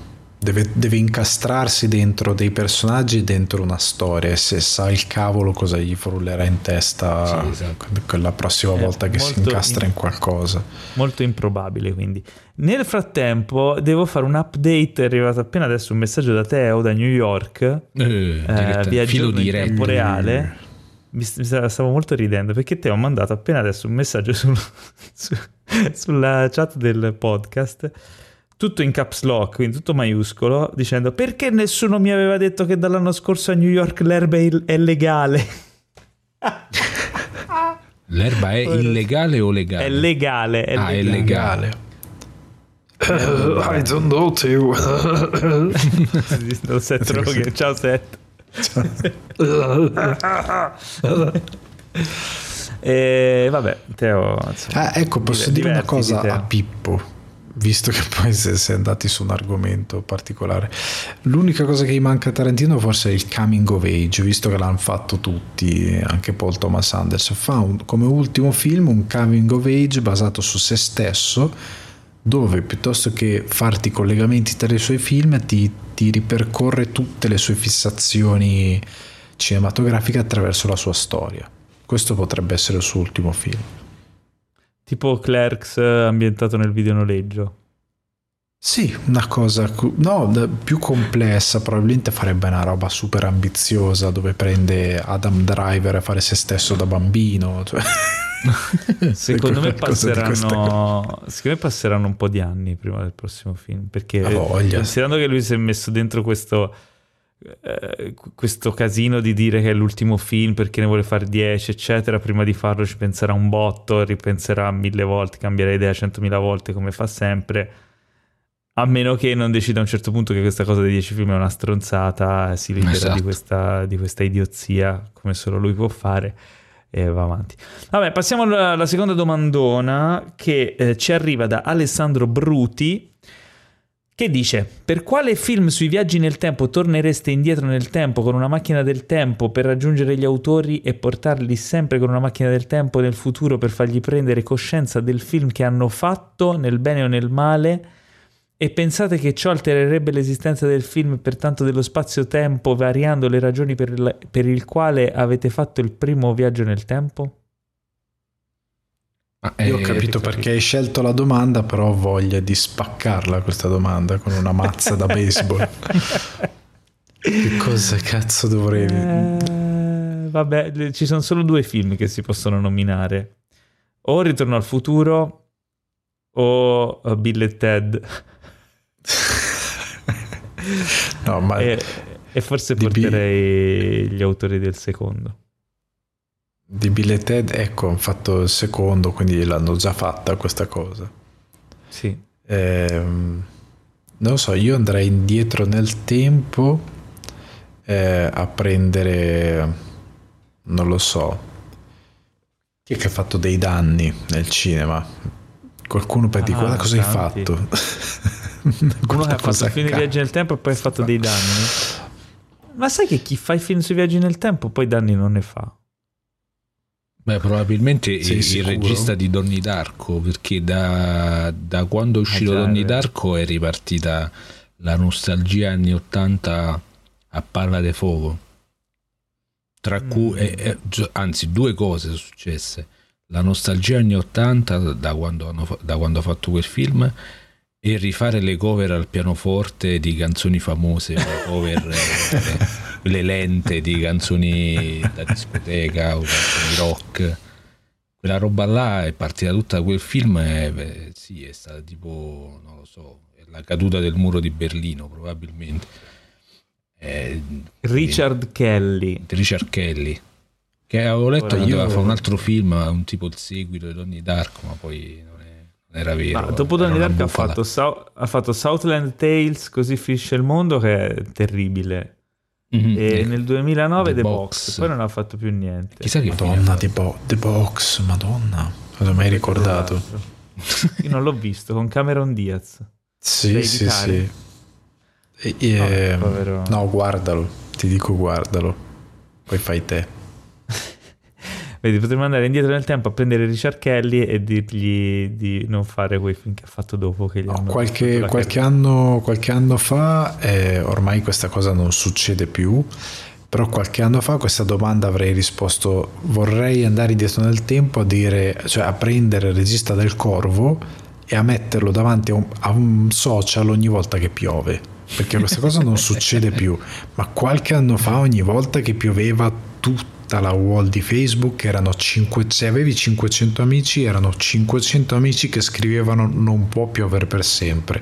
Tu dici, cazzo, ma è iniziato a piovere 20 minuti fa? Cioè, ma guarda, ancora lo, dice, ancora lo dicono, eh. Basta. Magari non nei Basta. social, però ogni volta che piove sento qualcuno che lo dice. Basta. Ma non era un film sui viaggi nel tempo, quindi non conta. Abbiamo risposto alla domanda di Alessandro Bruti. Ti ringraziamo per averla fatta, anche se era una domanda un po' così così, per dire un po' così di feci. Un po' pretestuosa. Eh, sì, va bene, però ti vogliamo bene lo stesso, solo perché oggi non c'è Teo. Eh, passiamo ai trailer. Abbiamo oh. sei trailer, ma che trailer questa settimana? È stata una settimana di trailer scoppiettanti. Eh, apriamo, apriamo, con eh, un trailer attesissimo, anzi, forse non era così atteso, ma era più temuto.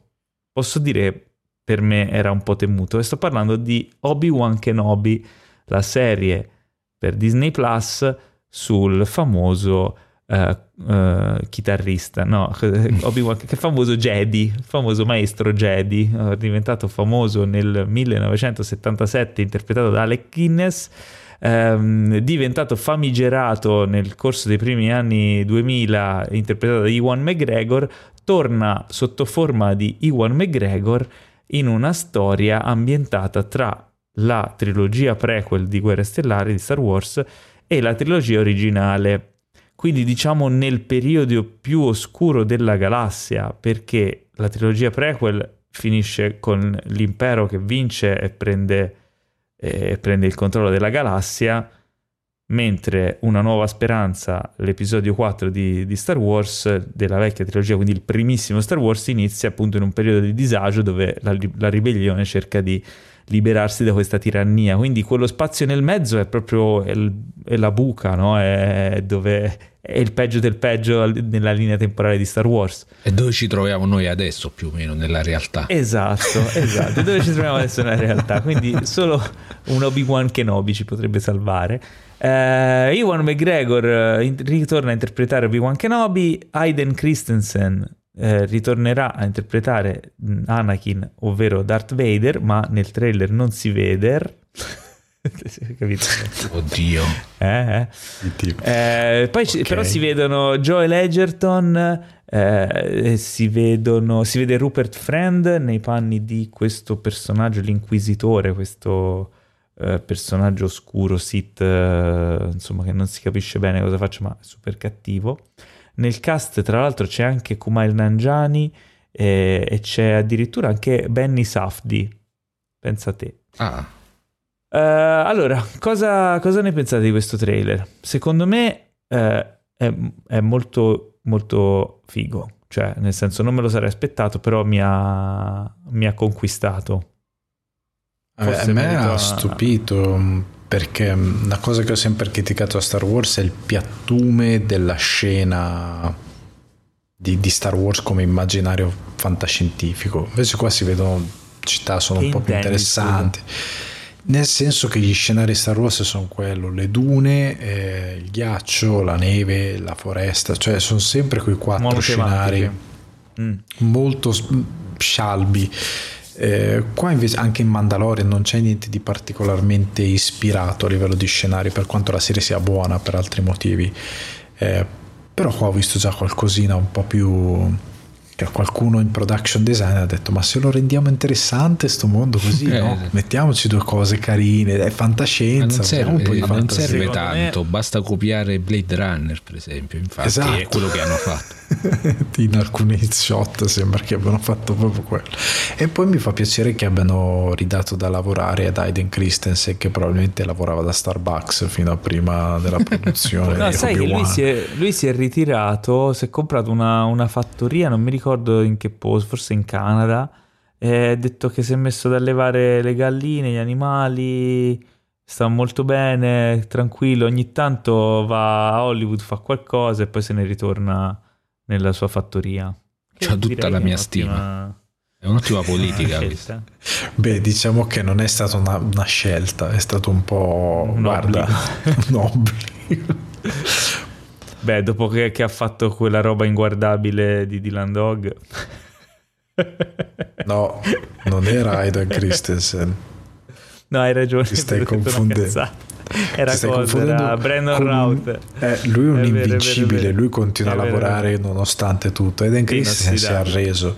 C'ha un cattivo è agente vero. Eden Christensen. È vero, è vero. No, l'unico crimine che ha avuto è, è la trilogia prequel, che poi magari non era neanche tutta colpa sua. Però, no, poverino. Eh. Tornerà e appunto eh, avrà modo di, di redimersi. Eh, si spera. Comunque, musiche, per le musiche torna John Williams, quindi insomma, a parte che qui gioca facile perché parte il trailer con Duel of the Fates e già lì, insomma, che era la cosa più bella della trilogia prequel, era quel, quel pezzo. Ehm, e no, figo, cioè, mh, sembra appunto che... Ah, si vede tra l'altro a un certo punto, si vede Obi-Wan che osserva da lontano il giovane Luke Skywalker, bambino, ragazzino. Quindi comunque Beh, sì. nella situazione su Tatooine dove lui comunque lo sorveglia a distanza è lì per, per insomma, essere sicuro che non gli succeda niente. Si vede eh, quanti anni avrà Luke Skywalker in quel in quelli 12 bambino anni? avrà 8, sì, 10 anni, 10, 8 anni, una cosa così. 10, 10 anni, quindi considerando che nell'episodio 4 Luke ha 18 anni, una cosa del genere. Sì. Vuol dire che eh, Iwan McGregor, Obi-Wan, in otto anni ha un tracollo incredibile. Eh? per, passare da Iwan McGregor a Alec Guinness. Okay, cosa gli succederà in questa serie? Invecchierà di brutto. Vabbè, comunque, insomma, siamo super curiosi. La serie arriverà su Disney Plus il 25 maggio. Guardatevi il trailer, anzi il teaser trailer, e, e fatevene una ragione. Va bene. Così. Proprio detto così non è, non è molto di, di ispirazione. Eh, Parliamo di un altro trailer, questa volta si parla di un film eh, che si chiama Umma, o pronunciato Amma, una cosa del genere, è coreano, una parola coreana che vuol dire mamma.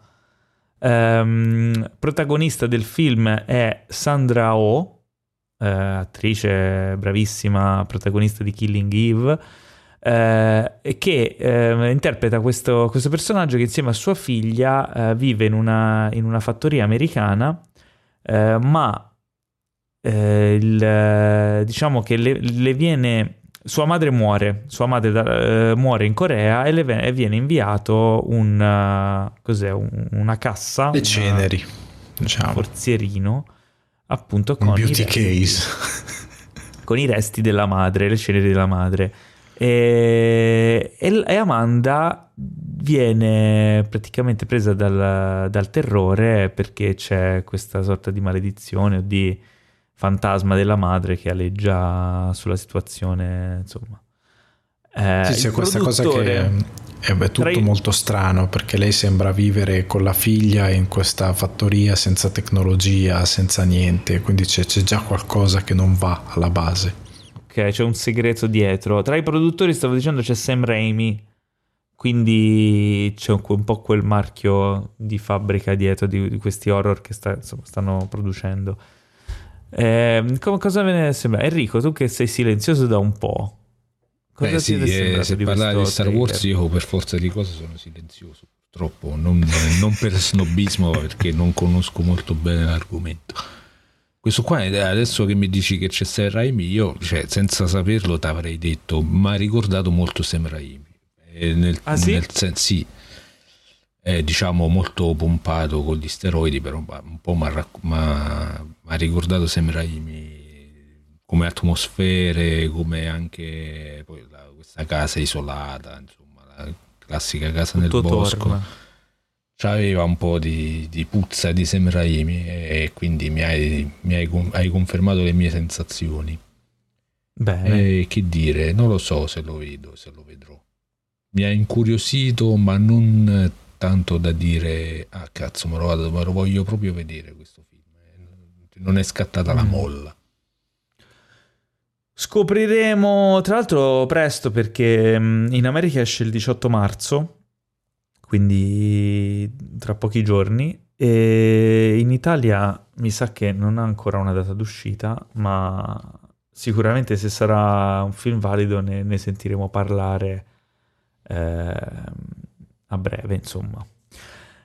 Poi abbiamo visto, ah, parliamo del trailer, del teaser della terza stagione di The Boys che ho visto in anteprima, cioè in anteprima, in realtà l'ho visto in, in contemporanea con tutti quanti perché eh, lì al South by Southwest l'hanno, l'hanno, proiettato nel momento in cui poi è uscito anche online, eh, con la differenza che sul palco c'erano, eh, c'era Eric Kripke, il, lo showrunner de, della serie, eh, c'era Carl Urban, Jesse T. Osher, Laz Alonso, Chase Crawford, Karen Fukuhara Jensen Ackles, che è l'ultimo new entry della serie, che ricorderete appunto che interpretava uno dei fratelli Winchester in uh, Supernatural. E um, prima di proiettare, no, anzi, hanno prima proiettato il trailer e poi hanno fatto una bella chiacchieratina dove hanno rivelato un po' di retroscena della serie. Allora, il trailer Mm, il teaser, diciamo, se l'avete visto, eh, non so se voi eh, avete visto la serie. Tu, Alessandro, l'hai vista? Sì, sì, sì Enrico, sì, forse no. no Enrico, non la conosci tu la serie. Cioè, la, allora, la conosco di, di, nome, nel senso che appena apri Amazon Prime eh, ti esce The Boys dappertutto, e quindi ho capito certo. che è una certo. serie, però Non l'ho È una serie che tra l'altro secondo me ti piacerebbe anche perché è molto scorretta, è molto anche eh, ricca di, di satira mm. uh, verso proprio il mondo supereroistico e queste cose qua. È una serie l'America. È verso l'America, la politica e la, eh, anche il capitalismo e, eccetera eccetera. Quindi secondo me è nelle tue corde. È molto anche... Eh, si può dire anche un po' carpenteriana come, come impostazione. Addirittura, occhio a come usi questo aggettivo. Beh, che... Un po' esagerato? È un po', un po' too much dire carpenteriana. ah, ecco, a me mi sembrava. Un po' too per much. Alcune cose, per alcune cose secondo me sì. Ho rivisto Però di no, recente, eh, tipo settimana scorsa ho rivisto Essi vivono e allora ah. mi ha ricordato delle cose. No, Però, la, seconda, eh... la seconda stagione, se non ricordo male, è molto più critica sul presente sì. dell'America e su tante cose. È proprio usa come si dovrebbe fare il genere per attaccare diciamo, tante cose che non vanno nella società ed è interessante moltissimo per questa ragione, oltre al fatto che hanno fatto delle cose, degli esseri umani che esplodono il loro marchio di fabbrica, cioè questa cosa mi piace un sacco. Ma guarda, infatti la, la, seconda stagione io l'ho apprezzata molto di più della prima ed è, mi sono innamorato della serie con la seconda stagione, proprio per quei motivi lì.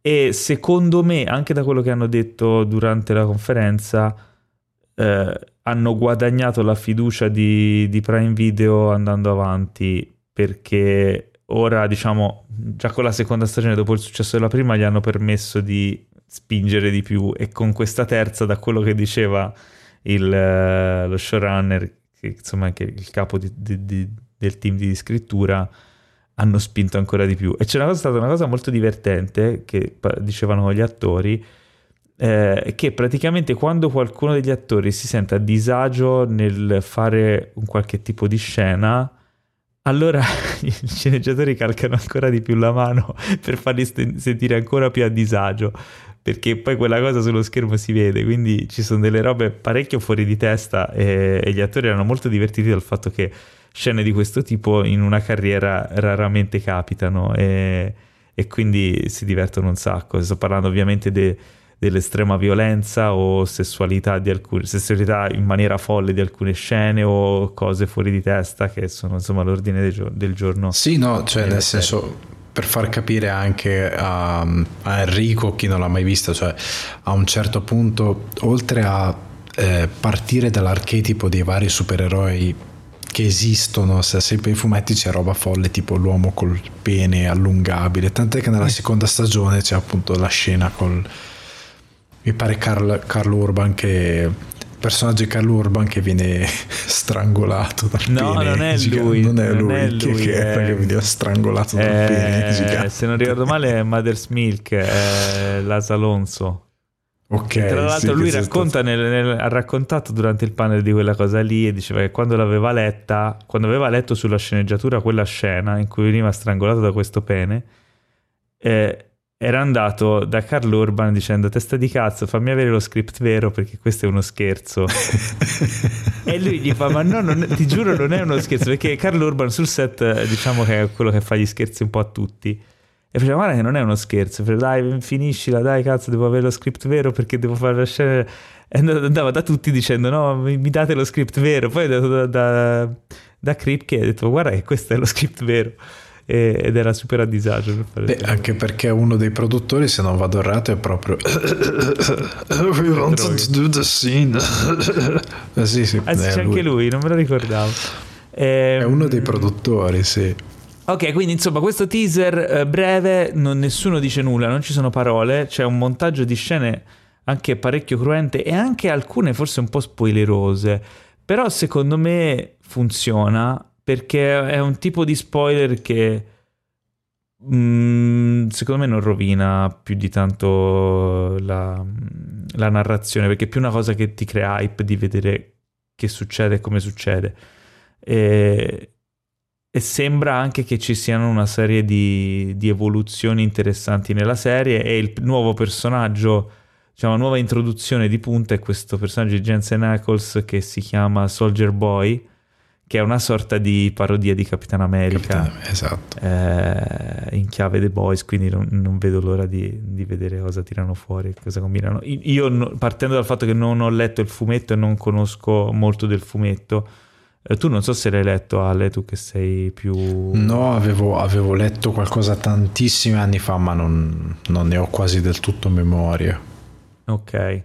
Comunque lì, diciamo, lì al South by Southwest eh, c'è stata questa presentazione, poi ehm, dopodiché abbiamo avuto la possibilità di, di, incontrare il cast in una situazione privata, eh, però purtroppo non ho avuto modo di, di, parlarci più di tanto, di fare domande particolari. Avrei voluto parlare più che altro con Eric Kripke per chiedergli qualcosa su come si trovano a riadattare delle cose così folli sulla, sullo schermo e anche di, insomma, di come facciano a renderle poi, cioè a non giocare solo sul fatto che sono scene estreme per scioccare il pubblico, ma che hanno una importanza narrativa sia per i personaggi sia per quello che è eh, la narrazione o comunque la, il livello di, di insomma, criti- critica alla società e di tutte queste cose che ci sono dietro. Sì, eh, però anche perché stato la cosa bella di The Boys è che i, diciamo i cattivi, per semplificare, tipo Patriota, ehm, non è solo che è cattivo perché fa cose cattive, ma fa proprio schifo come, cioè come essere umano, fa veramente, è disgustoso, sì, cioè, sì. ti fa veramente schifo e speri che qualcuno a un certo punto gli faccia male, ma ci sono una serie di circostanze che lo rendono veramente difficile da, da come d'altronde ci sono dei buoni che sono complessi, lo stesso personaggio di Butcher che oltre a parlare con un accento incredibile in lingua originale è un personaggio che ha delle moralità particolarmente sfaccettate e poi andando avanti capisci perché perché per certi versi è fuori di testa. Comunque ti posso dire che Carl Urban di persona è Butcher, cioè non è che lui fa il personaggio, lui è così. lui è così è un, nella vita. È un cazzone. Noi siamo andati praticamente, ora, venerdì sul canale di Maurizio Merluzzo uscirà il video della nostra esperienza, cioè almeno insomma una parte di, di quello che è relativo a The Boys, e quindi vi invito a vederlo. Ma la cosa è che noi avevamo veramente pochi minuti da per incontrare il set, anzi in realtà non era previsto niente, dovevamo solo farci una foto insieme a loro e questo era quanto, cioè andavamo lì a, ad Austin per una foto insieme e vedere il trailer dalla platea. Quindi dovendo però, avendo la, diciamo, il compito di creare un video, un contenuto eh, che insomma, facesse da promozione della serie ma che fosse effettivamente divertente e degno di essere visto dal pubblico, abbiamo cercato in qualche modo di tirarli in mezzo anche se non eravamo autorizzati, cioè proprio da bravi italiani. E quindi ci siamo infilati a un certo punto di zoppiatto nel, nella sorta di privé eh, esclusivo dove potevano stare solo quelli del cast perché ovviamente la security americana sono dei geni, cioè te li intorti quando... I film di Eddie Murphy, quando lui va nei posti, si infila dicendo due stronzate lo fanno entrare, no? È così l'America. Quindi, che poi si sono, cioè siamo riusciti a entrare, questi si sono anche scusati perché c'erano, quelli della security si sono scusati perché ci avevano fermato per chiederci due domande, ci hanno fatto entrare dicendoci no scusate se vi abbiamo fatto perdere tempo ma siamo qui per la vostra sicurezza. Io volevo dire, beh, se fosse stato un attentatore, vabbè, comunque bravissimi, eh, bravissimi ragazzi, ci hanno fatto entrare e abbiamo incocciato a un certo punto eh, Carl Urban, cioè io mi sono girato, ero andato a prendere da mangiare, mi giro e trovo Maurizio che stava parlando con Carl Urban. Allora corro, prendo la, la camera, andiamo lì e gli chiediamo se potevamo riprendere e Maurizio gli, gli chiede se lui poteva dire la sua catchphrase che è bomba ragazzi. Carlo Urban lo guarda e fa ma cosa vuol dire? E gli stava spiegando un po' cosa voleva dire. Poi a un certo punto Carlo Urban fa: Sì, aspetta un attimo, vado a prendere da bere. Si gira e va al bar. Poi arrivano gli altri attori e si fermano a parlare con un altro. E lui si gira e va a parlare con questi altri attori. E intanto ci guarda, ogni tanto ci tira un'occhiata del tipo: Sì, sì, aspettate che arrivo, eh. E poi dopo questi vanno via e le fanno: No, scusate, devo andare. Se ne scappa, si defila. E che diceva fregato alla grande, cioè proprio fottuto così. Eh, però Però poi c'è stato un plot twist, ma non ve lo racconto, uscirà, cioè guardatelo nel video venerdì perché siamo riusciti a fregare noi Carl Urban, non vi dico come, ma, ma grazie al resto del cast ce l'abbiamo fatta. Eh, però è stata un'esperienza divertente, mh, eh, vabbè ringrazio sicuramente Prime Video che ci ha permesso di, di andare lì e visitare questo festival uh, molto figo, insomma bella esperienza, bella esperienza. Eh, andando avanti finalmente parliamo di un trailer, io lo aspettavo tantissimo questo trailer, The Unbearable Weight of Massive Talent, mm. il film con Nicolas Cage su Nicolas Cage, che interpreta Nicolas Cage. E nel cast però ci sono anche Pedro Pascal, Neil Patrick Harris, Tiffany Haddish che non interpretano loro stessi, quindi cioè, dovete, capito, insomma, fare... E non interpretano nemmeno Nicolas Cage e non interpretano Nicolas Cage, che non era scontato. Uh, un film di cui si parlava da un po' per, per la follia della, della storia. Uh, dal trailer si capisce che Nicolas Cage mh, mm, viene invitato da un fan a, ad andare a casa sua a, a trovarlo, viene pagato un sacco di soldi. Non è la storia del manifesto che abbiamo detto prima, eh, ma è la storia del film. Eh, questo fan interpretato da Pedro Pascal è un ricco mm, insomma non si sa come mai sia così. È un ricco generico. Ricco riccone ricco riccone. Un po' loschetto. È un losco ricco riccone eh, e, mm, e, quindi lui insomma inizia a farci amicizia e diventano i migliori amici solo che poi viene contattato dalla CIA per uccidere questo tizio perché è un, è un mega trafficante di droga, criminale, non si sa che cosa ha fatto. Però in tutto il film eh, c'è Nicolas Cage a palla. Henry, dimmi cosa ne pensi, dimmi quanto vuoi vedere questo film.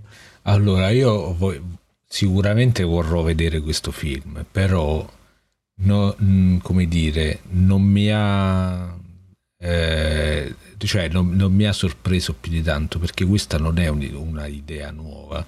Voi vi dovete andare appena finisce il podcast, spegnete e vi andate, anche se siete in macchina, non fa niente. Vi andate immediatamente a vedere My Name is Bruce, che è la stessa cosa, ma con Bruce Campbell, che, che è bello. uscito ah. tanti anni fa è un film incredibile che vi fa cioè voi immaginate cioè, secondo me Bruce Campbell è cento volte meglio di Nicolas Cage perché Nicolas Cage diventa il personaggio ma Bruce Campbell è, è, è Gesù bambino diciamo Bruce Campbell era il personaggio prima che Nick Cage diventasse il personaggio esatto non esisterebbe Nicolas Cage senza Bruce probabilmente e quindi andate a vedere My Name is Bruce tra l'altro c'ha una canzone incredibile, eh, Guandi, my, my, name is Guandi, una cosa del genere. Che perché c'è tutta una storia di demoni, insomma, non c'è il, è la stessa ah storia, però non, non, c'è il ricco, ma ci sono tipo i demoni, una cosa del genere. Ti fa sbragare ah. dalle risate. E quindi sì, vorrò vedere questo film solo per fare il paragone con quell'altro che è fatto con infinitamente meno soldi e soprattutto senza tutti gli attori famosi che stanno in questo qua. Sì, no, anzi c'è il fratello di Sam Raimi che fa come al solito Vabbè, 200 parti. Esatto, luce sempre. E... No, ma è troppo bello perché il film sostanzialmente è questa cittadina che con questi due ragazzi tipo goth, punk, che sono fissati con i film di Bruce Campbell, che a un certo punto risvegliano un demone, una cosa del genere. Allora cosa fanno? Perché sono due idioti, chiamano Bruce Campbell dicendo ma lui ci può aiutare perché cioè, dicono vabbè ma eh, esatto. chi è che ci può aiutare e lui va convinto che sia tipo un film quando in verità arriva lì si rende conto che questa cosa è vera e lui è Bruce Campbell, cioè un imbecille totale, non è che è un eroe che sa, che sa sconfiggere i demoni, perché lui è un attore. Tra l'altro poi fanno vedere che c'è lui sul set dei B-movie quando lo chiamano e lui è cattivissimo, cioè è fatto veramente senza, so, senza budget, però è molto simpatico come film.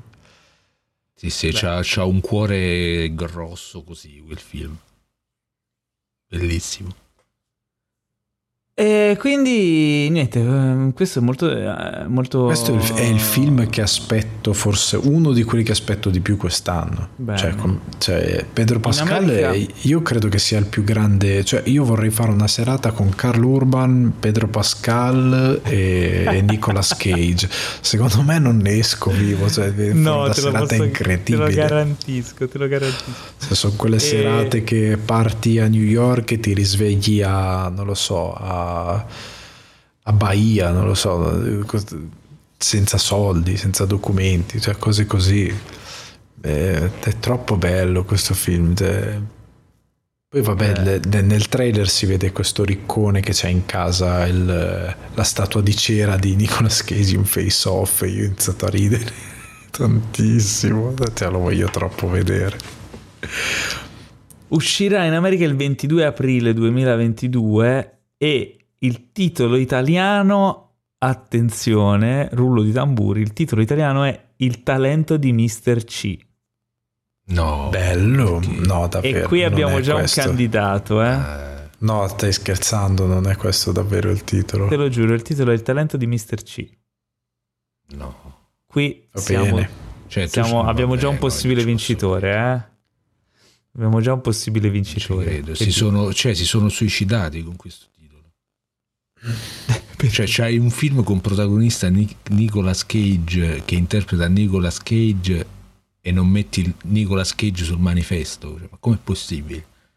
Vabbè, il titolo originale è The Unbearable Weight of Massive Talent qui e quindi non c'era scritto Nicolas Cage solo la faccia ovunque in italiano ci danno un abbocco quindi il talento di Mr. C che poi Mr. C potrebbe essere qualsiasi cosa che inizia con la C eh sì, potrebbe essere anche negativo. Vabbè, non quindi... potevano fare una traduzione letterale a questo punto, cioè proprio l'insostenibile peso di un talento, Gran, gra- di un grande un talento, grande talento. Mm. Cioè, cioè, piuttosto, eh, tanto titolo brutto sì. per titolo brutto, fallo paro paro. No, magari, così, no, ma la cosa bella è che richiama il talento di Mr. Ripley capito? Eh sì, ma, e ma questo fa ridere. C. Eh, ma qui c'è dell'arte de, de, dei bravissimi distributori italiani che salutiamo e che premieremo presto. Eh, non so tra l'altro chi lo distribuisce, poi andremo a controllare.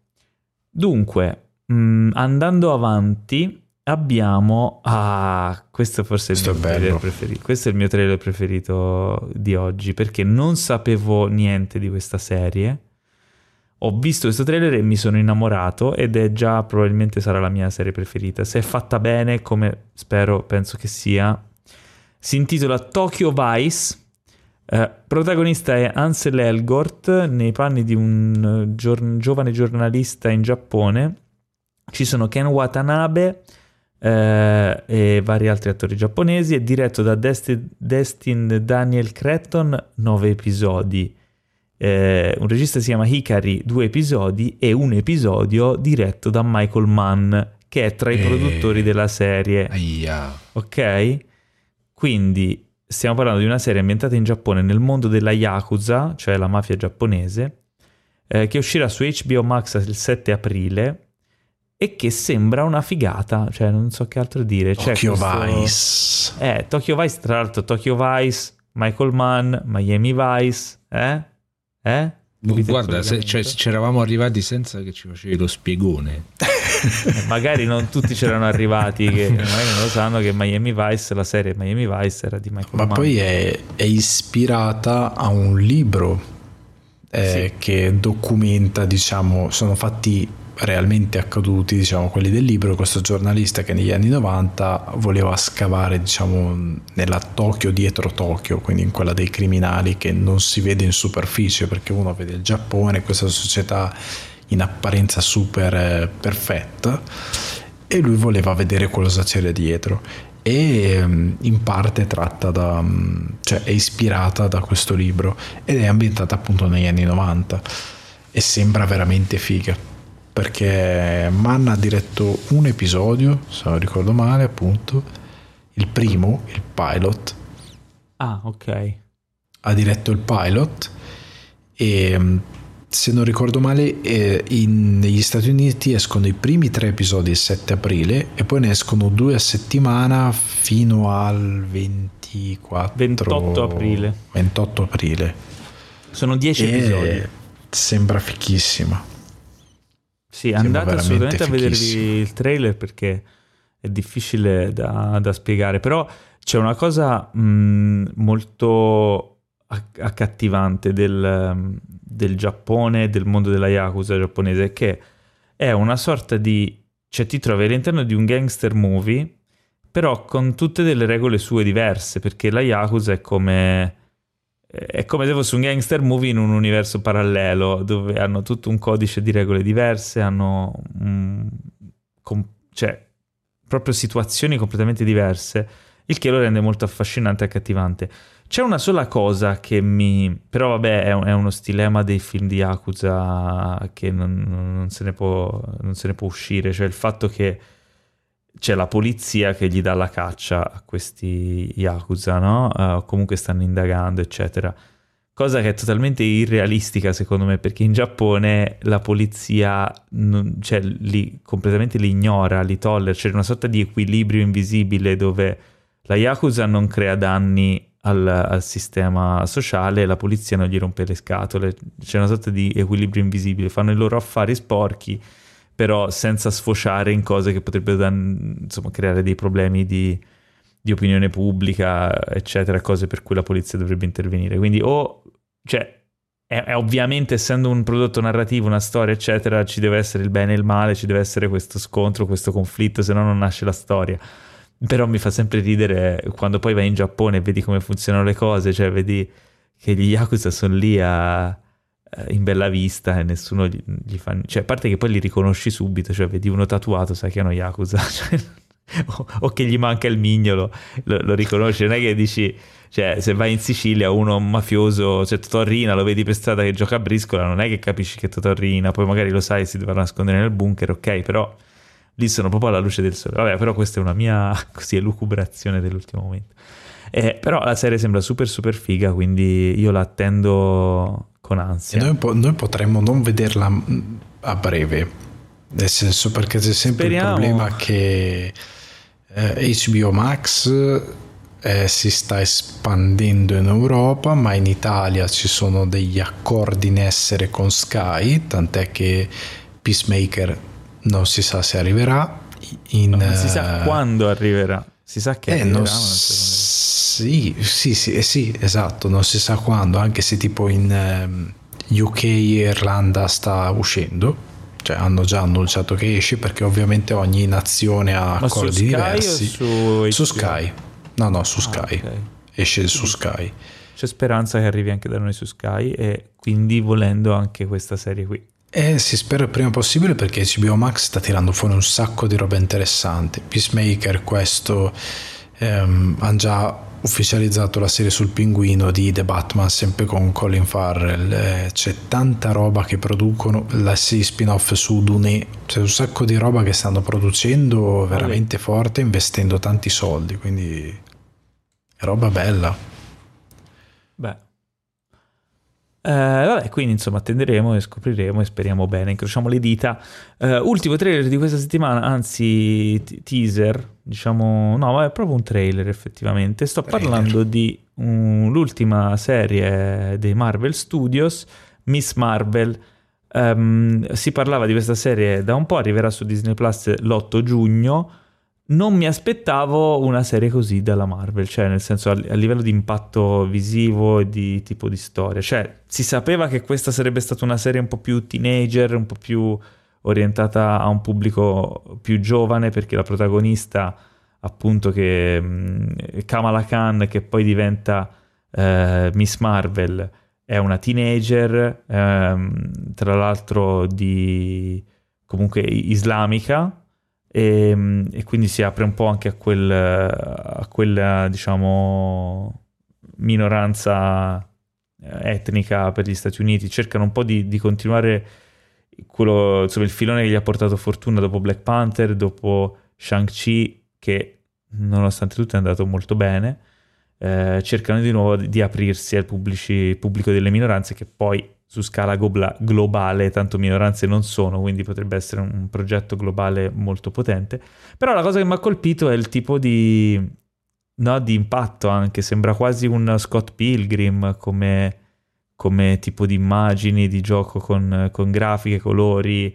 Eh, no, che, che, effetto vi ha fatto? Sì, è, mo- è, molto più ammiccante, molto più a voler dare... Ecco, Scott Pilgrim è l'esempio perfetto perché cerca di essere un po' più interessante a livello visivo più che altro per inquadrare la teenager, cioè quello più poi il focus di cercare di inquadrare una teenager che però sogna di diventare, cioè questo Miss Marvel è perfetto per il tempo in cui lo fanno perché è una teenager che cresce in un mondo di supereroi che esistono già, non solo per noi pubblico, ma anche per il mondo dell'MCU e che sogna questi eroi e che si trova a diventare ehm, essa stessa un'eroina. Quindi è molto simpatico, poi è molto vicino alla Marvel anche a livello proprio fumettistico degli ultimi tempi, perché Miss Marvel è un fumetto che è stato reinventato negli ultimi anni per essere proprio al passo con i tempi, per essere più moderno, per essere più eh, d'appeal verso il pubblico, per rappresentarlo maggiormente e tant'è che una delle locandine proprio pesa pari pari, la locandina che hanno diffuso pesa pari pari da un fumetto, cioè hanno reinventato una copertina di uno dei fumetti Miss Marvel. Possiamo e, dire um... che mm, fumettisticamente probabilmente è il, il, successo più recente come personaggio nuovo della Marvel, no? Sì, è uno di quelli che fa parte dei, dei tanti rilanci della Marvel come a livello di pubblicazioni, ma poi la cosa interessante è che eh, la Marvel sembra che dopo una serie di cose che hanno chiuso, comunque cercato di fare dei ponti per gli universi cinematografici, cioè WandaVision e mm, Loki, che hanno avuto sì un discreto clamore, ma così così, anche Occhio di Falco è andato abbastanza bene, è migliore rispetto alle altre due, ma non è stata così esplosiva, nonostante anche lì introduca un personaggio cresciuto a mondo di eroi, eccetera, eccetera. Eh, sembra che le produzioni sulle quali stanno puntando forte sono quelle più proprio nuove quindi questo Miss Marvel lo stesso Moon Knight che sembra molto più interessante a livello sì. di casting eh, effetti visivi eccetera eccetera sembra che proprio la nuova wave debba partire da prodotti televisivi che ci stiano mettendo più attenzione perché finalmente anche una cazzata i poster. Io ogni volta che esce un film di questi nuovi e c'è un poster io sto male dentro. Poi c'è Enrico che magari è più addentro a design e cose di questo tipo probabilmente lui starà male ancora di più però ogni volta che c'è un poster e ci sono tre attori famosi sono poster 70.000 faccioni sul poster sempre idee di design zero proprio zero prendono un template, tant'è che anche quel poster orribile che fecero di The Batman, con, orribile. Qua invece Moon Knight, questo qua, anche lì hanno iniziato a usare un po' di fantasia, un po' di... Ispirarsi eh. anche alle copertine, come dicevi. Esatto, prendere qualcosa dalle copertine, visto che ci sono dei disegnatori che studiano design, che hanno idea di composizione dell'immagine, che hanno gusto perché è il loro mestiere che fanno da 20-30 anni, magari se copi almeno fai qualcosa con un po' di dignità. e fai contenti anche i fan. E fai contenti anche i fan. Vediamo Enrico che, che te del, dell'MCU sappiamo sei grandissimo fan e non ti sì, sì. Cosa, ne, cosa ne pensi di questo trailer? Mm, cioè, finalmente una cosa diversa. Boh, non so se è buona, ah, è se nel male o nel bene. Comunque, finalmente una cosa Marvel diversa che non sembra uguale a tutte le altre. C'ho, eh, c'ho salvato, non, non, vedo l'ora di usarlo. Ci ho salvato un meme sul telefono dove c'è questo signore che ha tipo una camicia a quadri. E, e, è sempre difficile spiegare i meme, però vabbè c'è, c'è questa camicia a quadri e si vede di, dietro c'è un albero di Natale, quindi eh, scarta, si vede che ha scartato il regalo e c'ha in mano un'altra camicia a quadri identica a quella, a quella che c'ha addosso. addosso e lui ride felice, contento. E sotto c'è scritto eh, eh, tipo sulla sua camicia, quella che indossa, vecchio film della Marvel su quella nuova, nuovo film della Marvel e lui felice. e io ho scritto E quindi sì, questo, questo, trailer si spera che spezzi un po' questa cosa, ecco. Però sì, ma devo dire che sulle pensato. serie sulle no. serie stanno differenziando abbastanza. Non avevo pensato a sta cosa di, Spe- di, Scott Pilgrim. Io non credo che si avvicineranno minimamente a Scott Pilgrim, che tra l'altro ho rivisto non recentissimamente, ma di recente, nell'ultimo anno, perché l'avevo visto quando era uscito e basta. Poi ho detto, ma fammelo rivedere. Ed è un film impossibile da girare quello. Io non so come cazzo abbia fatto Edgar Wright a girare quel film, però l'ha fatto, sta là ed è, è uno dei film più sottovalutati degli anni 2000 probabilmente. E ha i suoi estimatori però. Eh? C'ha, sì, c'ha i suoi estimatori incredibilmente giovani. Eh, c'è gente che adesso ha 20 anni e che ha riscoperto questo film. Magari è, stato pensata, è stata pensata così questa serie vista la new wave di giovani che hanno scoperto Scott Pilgrim. Chi, chi è, diventato, è, diventato, un cult dopo, dopo perché esatto. era, troppo, era, troppo, avanti stava, rispetto al tempo in cui è uscito. anni quel film. Infatti anche e... anch'io quando lo vidi la prima volta non rimasi colpito come sono rimasto colpito adesso, cioè dopo che ci hanno bombardato per vent'anni di Marvel, solita roba, vedi sto film e dici cazzo ma sto film era, era nuovo senza... Cioè, era già nuovo vent'anni fa prima che uscisse tutto. Sì, se ci pensi anche Spider-Man in the Spider-Verse, uh, Spider-Man un nuovo universo, ehm, ha quel tipo di ritmo, di, di impatto grafico, cioè, cioè, ed è arrivato vent'anni dopo, quindi effettivamente era un precursore. Sì, sì, stava Edgar Wright cioè, inventava. Se, se, non l'avete visto fatevi un favore, andatevi a recuperare Scott Pilgrim. Assolutamente. Quindi questo era l'ultimo trailer di, ah. di oggi. Eh, siamo, siamo, contenti, Beh, bella, bella rassegna di trailer. Abbiamo adesso eh, da parlare di, di quattro film. Abbiamo quattro film. Però inizierei con uh, in anteprima, in anteprima perché l'ho visto uh, alla prima mondiale. Ah, scusate, scusate. Uh, e uscirà, uscirà il 25 marzo in America, in Italia non si sa ancora bene quando. Sto parlando di Everything, Everywhere, All at Once.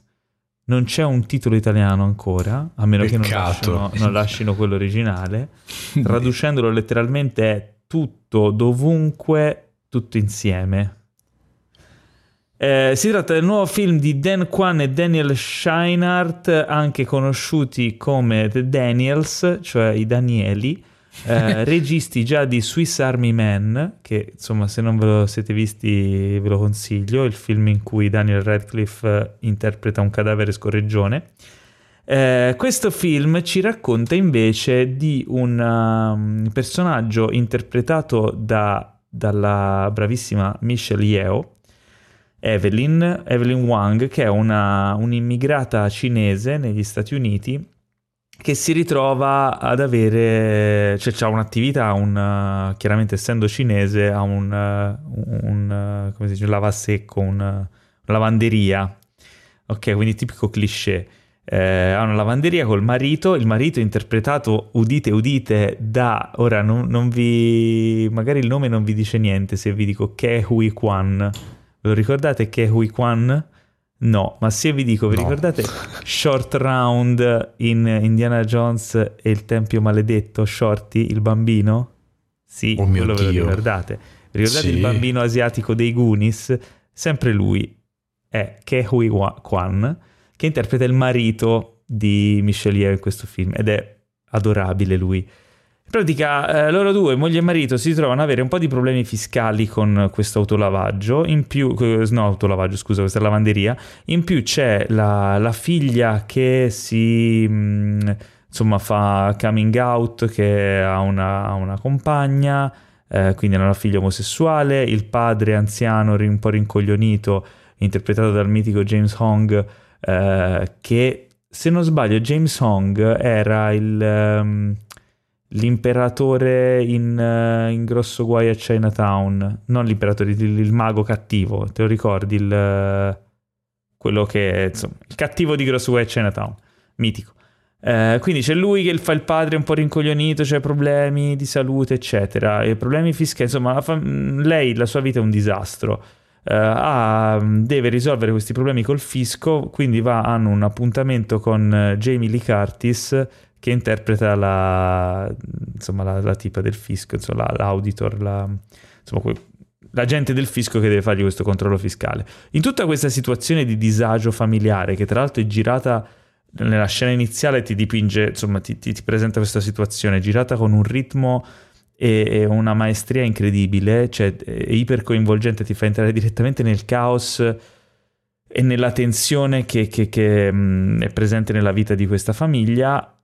A quel punto si aprono i multiversi, cioè il film vira e, e si crea una situazione che degenera nel corso del film e che è talmente surreale e originale e folle da sorprendere di scena in scena, ma con un caos ordinato, con una narrazione che poi alla fine si mh, diverge, ma poi di nuovo confluisce tutta sui personaggi e su quello che è la vita di Evelyn e suo, le sue occasioni mancate e la, la sua un po' il suo percorso di vita incompleta, no? De, del fatto di perché è arrivato a vivere una vita così e quali sono tutte le altre vite che, che, che sarebbero state possibili, da cose reali a cose totalmente surreali. No, non, non, voglio veramente dire molto di tutti gli scenari che si aprono perché alcuni sono veramente esilaranti proprio per la, la loro follia e il modo in cui si presentano.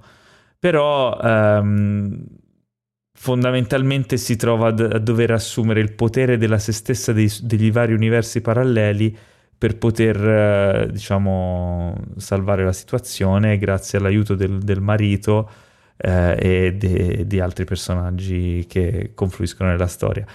È un film Compl- cioè, se dico che è completamente folle perché veramente non è facile descriverlo, o almeno non senza spoilerare, ma è, mm, è assolutamente godibile ed è uno di quei film che o diventa un, un cult assurdo di quelli che faranno la storia del cinema, o è talmente assurdo che non se lo caga nessuno. Cioè, non, non, non, ho idea di come possa andare a finire questa cosa. Però al festival dalla stampa è stato molto molto apprezzato. Io l'ho molto apprezzato e lo voglio rivedere perché è talmente ricco di idee di quei film che lo riguardi dieci volte e scopri un miliardo di cose in più.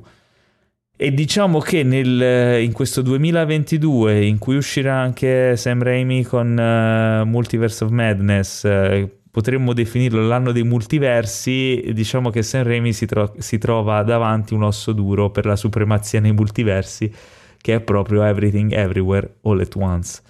Quindi attendete con ansia questo film e non lasciatevelo scappare quando uscirà in sala perché potrebbe essere una delle esperienze cinematografiche più indimenticabili della vostra vita. E ho chiuso. Comunque, vabbè, non ho, chiaramente non mi sono dilungato. Fotografia eh, bellissima, interpretazioni totalmente in pala. Jamie Lee Curtis fa schiantare, è fantastica eh, Michelle Yeo e, e che, che Hui Kwan eh, anche, cioè, tutto il cast, tutto il cast fantastico, è un film veramente ventata d'aria fresca, di quei film che dici ah vado a vedere una cosa che non ho mai visto prima. Ed è... Beh, sono contento per i Daniels che dopo Swiss Army Man secondo me hanno alzato l'asticella di un bel po' perché comunque è un film che ha anche un suo, un suo spessore a livello anche filosofico e di sviluppo dei personaggi, eccetera. Insomma, un dramma con i multiversi e, il, e il kung fu. Cioè, cosa volete di più? eh, beh. Bene, e quindi questo era questo film qui. E intanto, Enrico, ci vuoi parlare di un film uscito su Disney Plus, film, nuovo film di animazione della Pixar che è Red. Esattamente. O in originale Turning Red in inglese Turning Red. Turning Red. Eh, sì, vi parlo di questo film che ho visto quasi per caso, che io ho completamente dimenticato che, che uscisse. E, ed è un peccato che è uscito su una piattaforma e non al cinema, perché secondo me avrebbe meritato la sala. E, allora, è un film che mi è piaciuto un sacco. Eh, però farei prima di tutto un, un cappello, cioè che eh, praticamente negli ultimi 3-4 anni, da quando è successo tutto il casino del Me Too, eccetera, praticamente Hollywood si è accorta che le donne sono delle persone e quindi hanno cominciato a fare dei film sulle donne. E eh, una cosa ancora più impensabile, film fatti da donne, cioè donne registe, scrittrici, eccetera, incredibile. Però eh, secondo me nel, nell'80% dei casi i film si dividono di due tipi, cioè hanno preso sostanzialmente delle, dei protagonisti maschili, gli hanno tolto il pene, gli hanno messo la vagina e l'hanno lasciato così, caratterialmente. E qui sono la maggior parte dei film d'azione questi. Eh, oppure ci sono film dove diciamo la psicologia della donna viene più approfondita, cioè non viene proprio fatto un copia e incolla dei tratti maschili, però diciamo così sono film che, che hanno fatto diciamo che hanno fatto della, propria, della retorica la propria cifra, cioè si parla delle donne così, molto madri, madri coraggio, donne forti, queste, queste cose qua alla classica maniera libera americana che poi alla fine non si traduce in niente di, di innovativo. Eh, ogni tanto però è apparso anche qualche film, soprattutto di autrici eh, di autrici donne che hanno fatto dei film importanti, più impegnati e, e lì mh, diciamo ci troviamo in un altro genere. Questo qua, eh, Red, secondo me si trova in, una, in, un settore ancora pochissimo esplorato, cioè eh, i film fatti per il grande pubblico, quindi film mainstream, eh, però fatti anche bene, cioè che sono peculiari, eh, cioè che tu non, cioè lo stesso film non te lo riesci a immaginare con un, con un protagonista maschile perché è impossibile. Cioè è proprio... è un film che deve essere così. E, e a me è piaciuto molto soprattutto per come non si usa la retorica, non è mai banale e, e insomma è un film secondo me da quel punto di vista perfetto ma è, probabilmente perché le autrici la regista, le sceneggiatrici sono tutte donne e, e soprattutto la regista ci ha messo molto del suo, della sua vita. E infatti dopo il film su Disney Plus c'è anche il, il, dietro le quinte dove c'è la regista e tutte le sue collaboratrici eh, che spiegano un po' il processo del film e, e praticamente eh, esce fuori che cioè, una vita diciamo romanzata della, della regista da piccola. Infatti la protagonista si chiama Mei Mei, è una praticamente ragazzina cinese eh, emigrata con la famiglia a Toronto, è ragazzina perfetta che ha l'impronta classica, del, classica cine, della cultura cinese di rispettare fino all'inverosimile i propri genitori, di non deluderli mai e di fare sempre tutto al massimo. Eh, però che succede? A un certo punto, a 13 anni, eh, si trasforma in un panda rosso. E così, così. così, una mattina si sveglia e diventa un panda rosso. Eh, e da lì un po' il suo carattere cambia. Comincia a fare cose che prima non faceva e soprattutto comincia a entrare in conflitto con la madre. E, quindi diciamo, la storia si basa soprattutto su quello.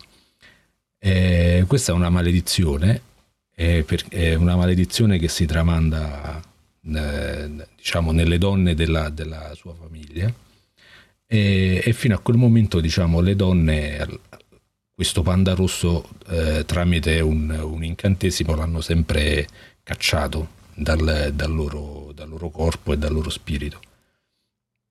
E, e, qui nasce il conflitto perché la, la ragazzina in realtà con questo, cioè da panda rosso sta bene e quindi non vorrebbe cacciarlo. Non sa se, quindi è sempre in bilico tra deludere la madre tenendo il panda rosso oppure fare il volere della madre, e cioè cacciare questo panda rosso. E il film, diciamo, il, il centro del film nocciolo è questo qua. Chiaramente questa cosa di trasformarsi in panda rosso è una metafora neanche troppo velata de, dell'adolescenza, Infatti, certo. quando, quando, si trasforma la prima volta che lei da, da Panda Rosso si trasforma in bagno, subito eh, dicono oddio, i genitori pensano insomma siano venute le mestruazioni, poi c'è sempre il riferimento al fatto che puzza, al fatto che è pelosa, eccetera, e quindi si gioca anche su questo cambiamento fisico che avviene nelle, nelle ragazze adolescenti che entrano nell'adolescenza. E io devo dire, questo film mi ha molto colpito perché con leggerezza eh, affronta un tema secondo me dove ci si possono ritrovare praticamente tutte le ragazze perché nelle, tutte, secondo me tutte le ragazze al di là che siano cinesi di origine cinese o no o di qualsiasi altra etnia si sono trovate a, ad affrontare questi problemi. Infatti la regista lo dice nel, nel dietro le quinte dice sì ok il fatto che eh, c'è questa matrice culturale va bene ma noi dobbiamo fare un film che che, va, che, che capiscono tutti, che, in cui ci si possono ritrovare tutti, non solo le ragazzine immigrate. Le, secondo me i personaggi più belli sono i personaggi sono tutti belli ovviamente come al solito scritti nelle, nei film Pixar. Eh, però secondo me quelli più divertenti sono le amiche. Infatti lei riuscirà a superare questo conflitto grazie anche, soprattutto all'aiuto delle amiche e io vi consiglio di guardarlo, cioè a me per esempio ha, ha, colpito anche se non sono una ragazzina, non sono né una ragazzina né adolescente né, eh, insomma, né di origine cinese, anche se avrei voluto. Però eh, vi consiglio di vederlo perché è un film prima di tutto divertente che fa ridere e non è banale, non è stupido e soprattutto la dimensione femminile è, è è proprio peculiare, è proprio un film originale. Io non, non, ricordo, non ricordo, un film per ragazzi eh, fatto in questo modo qua. E poi tra l'altro il film è ambientato nel 2002 quando c'era la moda delle, delle boy band e quindi c'è anche sullo sfondo c'è anche questa cosa qua. È molto divertente, infatti la fotografia i colori sono molto carichi, eh, sono molto pop, eh, che ricordano un po' quel periodo. Eh, alcune cose le ho ritrovate perché infatti sono stato adolescente in quel periodo e quindi molte cose me le ricordavo, molte fisse. Il fatto che la cosa più importante a 13 anni è andare a un concerto della tua boy band preferita, insomma, che eh, adesso può sembrare una stupidaggine, ma a, a, quell'età era effettivamente la cosa più importante che ti poteva capitare. Ed è tutto così, tutto eh, proprio girato a dimensione di, di, di ragazzo, di, di ragazzina. Ed è, di, è, è di teenager è divertentissimo. Mm, beh, beh, perché, beh, perché non, cioè non, è che ti, non, non, non, ti vuole insegnare niente, ma allo stesso tempo ti fa arrivare un sacco di cose. Cioè, lo scopo del film è solo farti divertire, però ti arrivano 10.000 cose oltre al divertimento. Eh, secondo me, dei, dei post diciamo Inside Out, che erano Inside Out era quello un po' più sperimentale, mh, di quelli un po' più diciamo leggeri. Secondo me mh, è il migliore dei Pixar degli ultimi anni, questo qua. Ma proprio a mani Quindi basse. è piaciuto più di Soul, uh, Onward? Uh, sì, sì, assolutamente. Ultimi.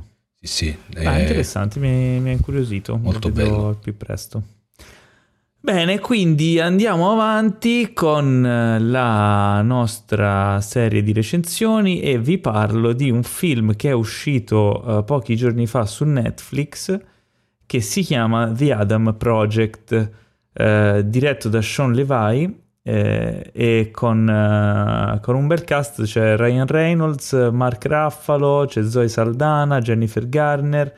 Eh, di cosa si parla? È un film sui viaggi nel tempo riprende un po', un po' una cosa alla Terminator, cioè un personaggio torna indietro dal futuro per salvare il mondo, il personaggio protagonista è chiaramente Ryan Reynolds, però c'è un tocco, un vibe un po' tipo quei film degli anni Ottanta dove i ragazzini si trovavano nella situazione in cui dovevano fare delle grandi imprese, penso tipo a Navigator oppure eh, The Last Starfighter, l'ultimo Starfighter, non so se ve li ricordate, eh, o anche Explorers Eh, insomma, quella serie di film di fantascienza dove però i protagonisti erano dei bambini. Perché?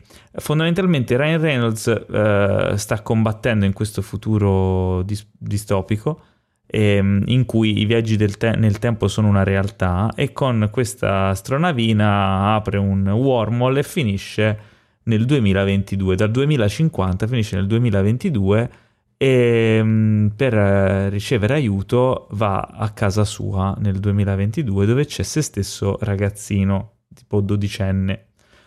Ed essendo l'unica persona che può aiutarlo decide di portarlo con sé nelle sue avventure andando ancora più indietro nel tempo di altri anni per andare a trovare suo padre che nel 2022 era deceduto il padre interpretato da Mark Ruffalo e, e, quindi poi i tre insieme devono risolvere questo problema, devono fondamentalmente ehm, far, fare in modo che i viaggi nel tempo non vengano mai inventati perché non sono una cosa così bella. Eh, allora, la trama è abbastanza semplice, è fondamentalmente una giustificazione per creare una serie di situazioni tra Ryan Reynolds e gli altri personaggi. Ryan Reynolds che ovviamente in tutti i film fa il solito Ryan Reynolds che spara battute, dice cazzate, si comporta in maniera gioviale e bonaria.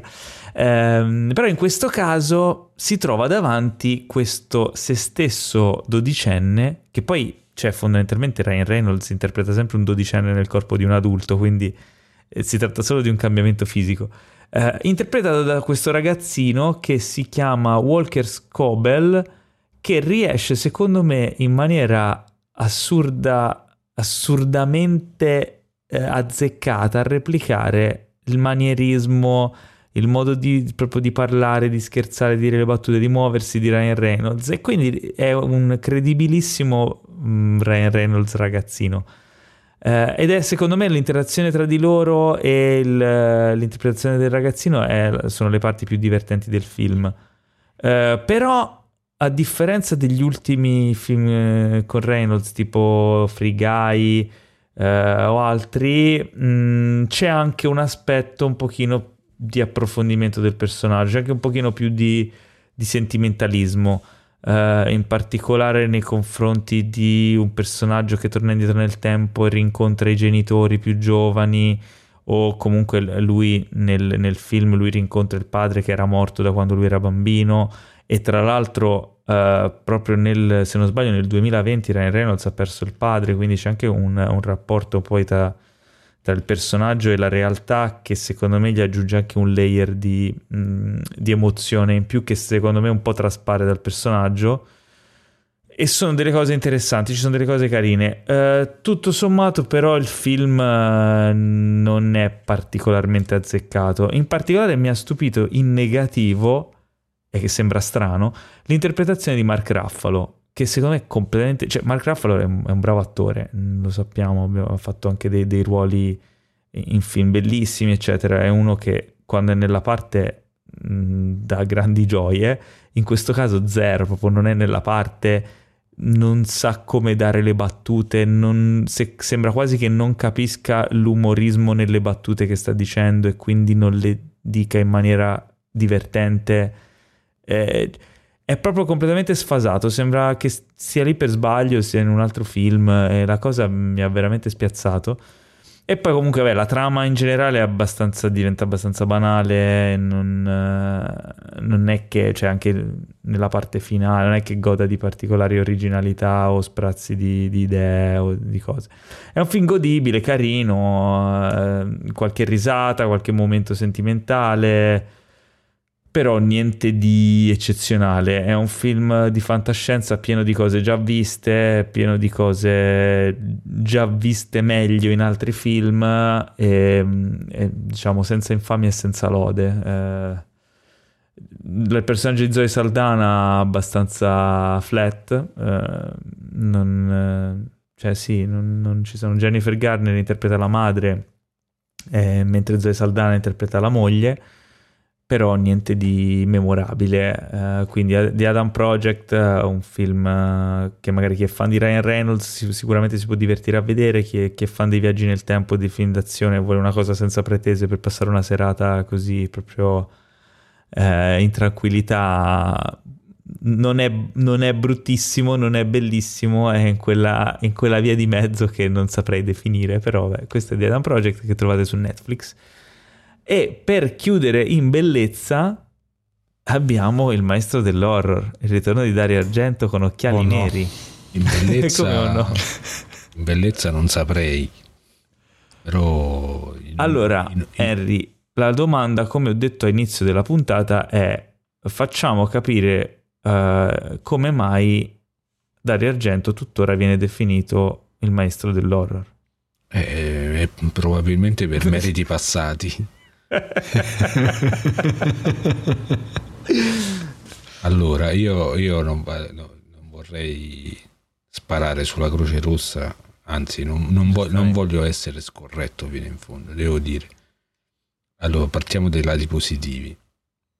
A livello registico, chiaramente io sono andato là in un impeto così di ottimismo, sono andato al cinema a vedere questo film perché ho detto, vabbè, presentato a Berlino, coproduzione italo-francese, Canal Plus, eccetera.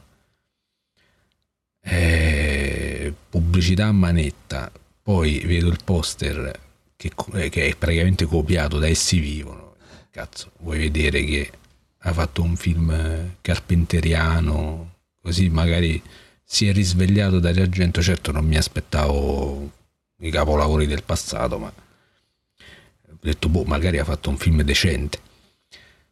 Devo dire, dal punto di vista registico, stava anche abbastanza in forma, cioè non, non, non mi è sembrato girato in modo sciatto. Anzi, mi ha colpito positivamente la fotografia perché è una fotografia che cerca di girare in digitale, ma che cerca di simulare i colori, i contrasti della pellicola ed è girato con lenti anamorfiche il film e quindi voleva dare un po' proprio il sapore del cinema, quello, quello buono. C'erano anche delle, un paio di scene di inseguimenti che incredibilmente non sono girate male e sono rimasto molto stupito. Scene di incidenti con eh, delle macchine girati anche quelli incredibilmente decorosi però la, la sceneggiatura è irricevibile. La, sceneggia- la sceneggiatura è irricevibile. cioè, nel senso che non si capisce? No. Cioè, no, non si, perché non si capisce che senso abbia un film del genere. Il soggetto ci poteva anche stare, nel senso che è praticamente la storia di questa escort che a un certo punto si trova a fronteggiare un killer di escort e durante, diciamo, il, mentre questo killer la insegue in macchina, lei accidentalmente fa un incidente con una, con una macchina che, dove dentro c'è questa famiglia cinese. Genitori, cioè madre, padre e bambino. genitori muoiono, bambino eh, si salva e mm, sostanzialmente questo bambino dopo un po' si accolla a questa, a questa ragazza interpretata, eh, interpretata da Elenia Pastorelli eh, che, che, fa Elenia Pastorelli, cioè la borgatara di Torspignattara in un film dove tutti okay. recitano con la dizione perfetta, quindi non, cioè, è un po' fuori posto che però, vabbè, volendo così trovare il lato positivo, dà un po' di umanità a un film totalmente senza senso. E Ma lei diventa cieca nell'incidente? Lei diventa, esatto, poi tra l'altro non si capisce come fa a diventare cieca in un incidente d'auto, perché non è che gli si ficcano delle cose negli occhi, eh, diventa sì, cieca. Stacco della retina. Sì, eh, può darsi, non lo so, comunque viene, in questo film non viene spiegato niente che non in senso positivo, in senso che tu dici, boh, ma perché questa cosa sta succedendo? E dici, boh, non così, succede e basta. È un film dove sostanzialmente lei, da dopo che è diventata cieca, cerca di scappare da questo assassino. Si sposta da un punto A a un punto B a un punto C e nel mezzo la noia mortale di dove non succede veramente un cazzo. E, e poi a un certo punto il film finisce, ma con un finale che io è finito, ho detto, ma che, cazzo, che vuol dire? Finisce così il film? Era finito così. un finale senza senso. Eh, un assassino che io penso più stupido di questo non lo potevano fare. Penso se boh, un assassino così a Roma, se lo volevi fare in modo realistico, penso durava 5 minuti. Dopo finiva boh, non lo so, sai, tipo i Darwin Awards, secondo me questo assassino qua sarebbe morto eh, in un incidente proprio da coglione. Ma la, io non ve la voglio dire, la motivazione per cui lui si mette a, inseguire la povera Elena Pastorelli, io no, non ve lo voglio dire la motivazione perché... Beh, anche perché sarebbe spoiler. Perché, perché no, no, no vabbè, in questo film io potrei raccontarvelo tutto dall'inizio alla fine e non fare spoiler, perché tanto cioè, la trama non esiste. Non ha senso. Però non ve lo dico per non togliervi la sorpresa, tante volte in un impeto di autolesionismo vorreste vedere questo film. Non ve lo dico perché cioè, io ho detto, vabbè, eh, all'inizio quando si palesa questa intenzione omicida, dico, vabbè, può essere che questo cioè, diventa un assassino solo per questa cosa, magari nel finale ci svela che non vi... No, è, è quella è quella che succede all'inizio film, la sua motivazione. Non c'è nessuna che è una motivazione che è più stupida, io credo che non, non averla mai vista.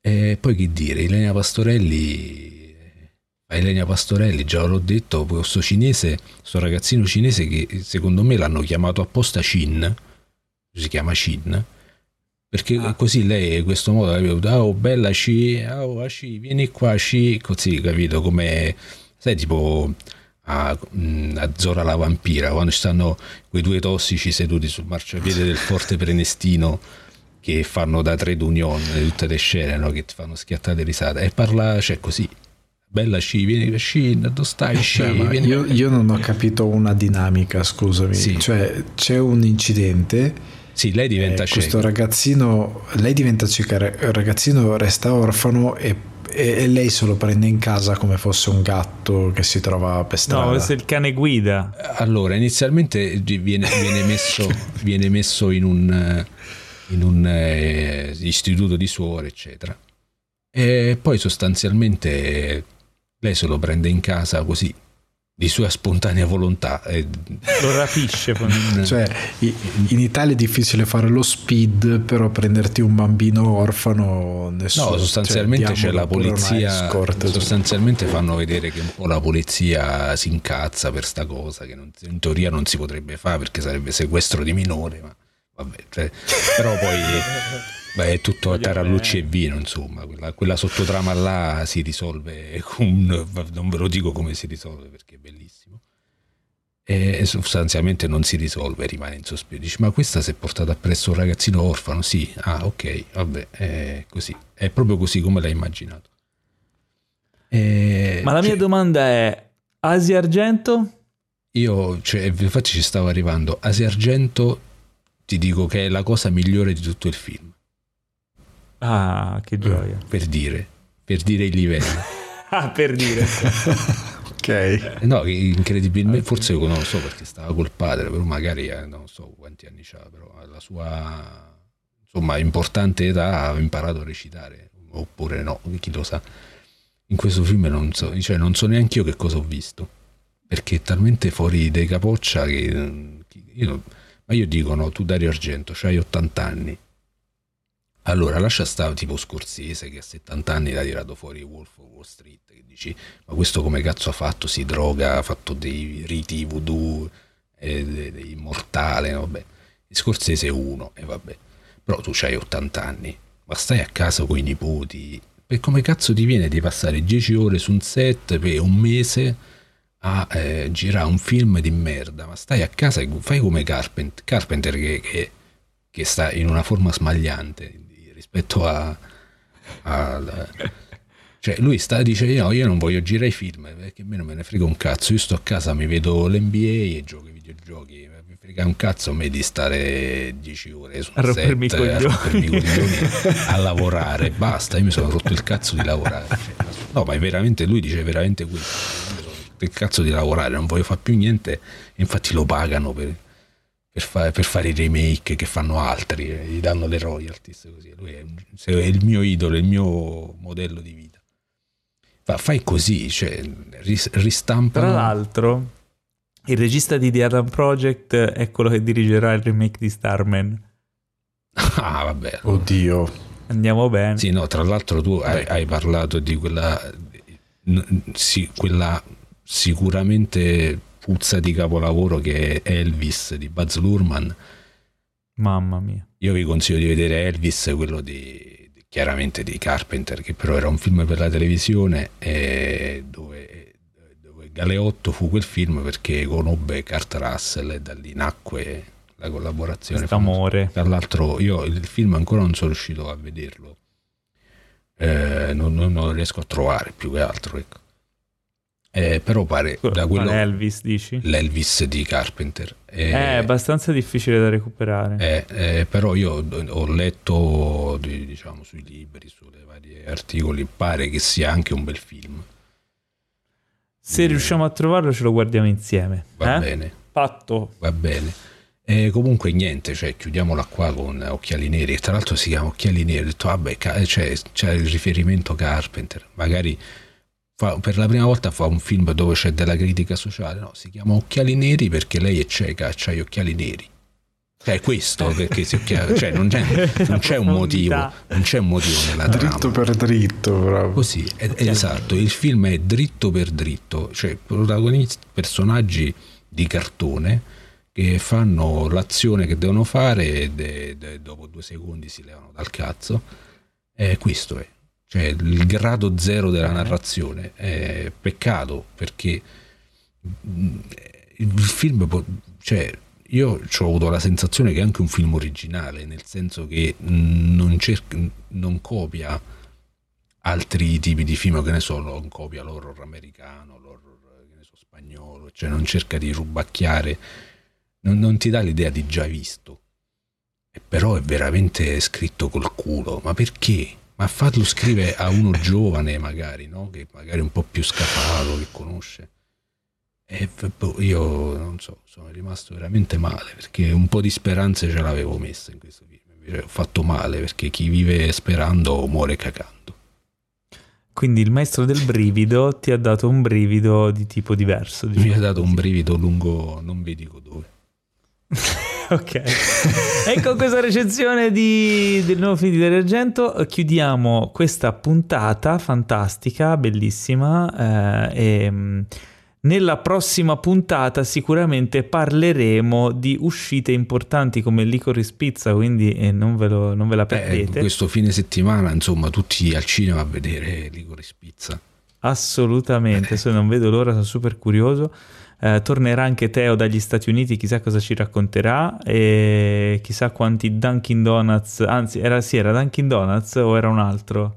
Crispy, Crispy, Crispy Cream. Cream. quanti Crispy Cream e Dunkin' Donuts e altre schifezze avrà mangiato. E noi intanto vi salutiamo, vi ricordiamo di continuare a seguirci sul sito cinefax.it, su Instagram, su Facebook, dove vi pare, perché Cinefax è ovunque e, ehm, e, se volete lasciateci una recensione a 5 stelle sul podcast, si può fare anche su Spotify adesso e ci fa, mo- e ci fa molto piacere. Uh, un saluto da Enrico Tribuzio. Eh, buonanotte amiche, buonanotte amici, arrivederci. No, vabbè, se non è... Sì, voi, no, voi non è notte, va bene, va bene lo stesso. Va bene uguale, va bene, l'importante è salutare. Un saluto da Alessandro Dioguardi. Ciao, fatti bravi. E ricordiamo che ti possono seguire anche sul divano di Ale, il tuo podcast. Esatto, esatto. E ricordate di venire su Twitch a seguirci con le live di Cinefacts il mercoledì, anche perché tra poco ci sono gli Oscars e noi li seguiremo con tanta passione e con tante tazze di caffè. Bene, bene. E un saluto anche da me, Paolo Cellammare, eh, che insomma vi, vi, abbraccio virtualmente e vi aspetto nella prossima puntata in cui appunto vi faremo eh, non lo so, cosa devi fare? Niente. La pizza alla liquirizia. La pizza di la liquirizia. Pizza alla liquirizia. Mm, sì, mm, perché no? Una bella pizzata con le liquirizie. Ciao!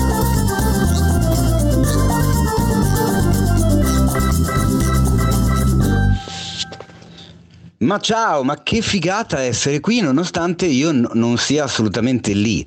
Anzi, in realtà la cosa figa è che io in questo momento mi trovo indietro nel tempo, perché sto vivendo delle ore che voi avete già vissuto, cioè lì è, è, sera tardi che state registrando, invece qua è pomeriggio tardi, quindi eh, cioè, senza usare la DeLorean in realtà si può viaggiare nel tempo. E quindi tutto ciò è molto figo, sto facendo un giretto in varie location, in questi giorni sto pubblicando dei video Paolini, Cinefx on location.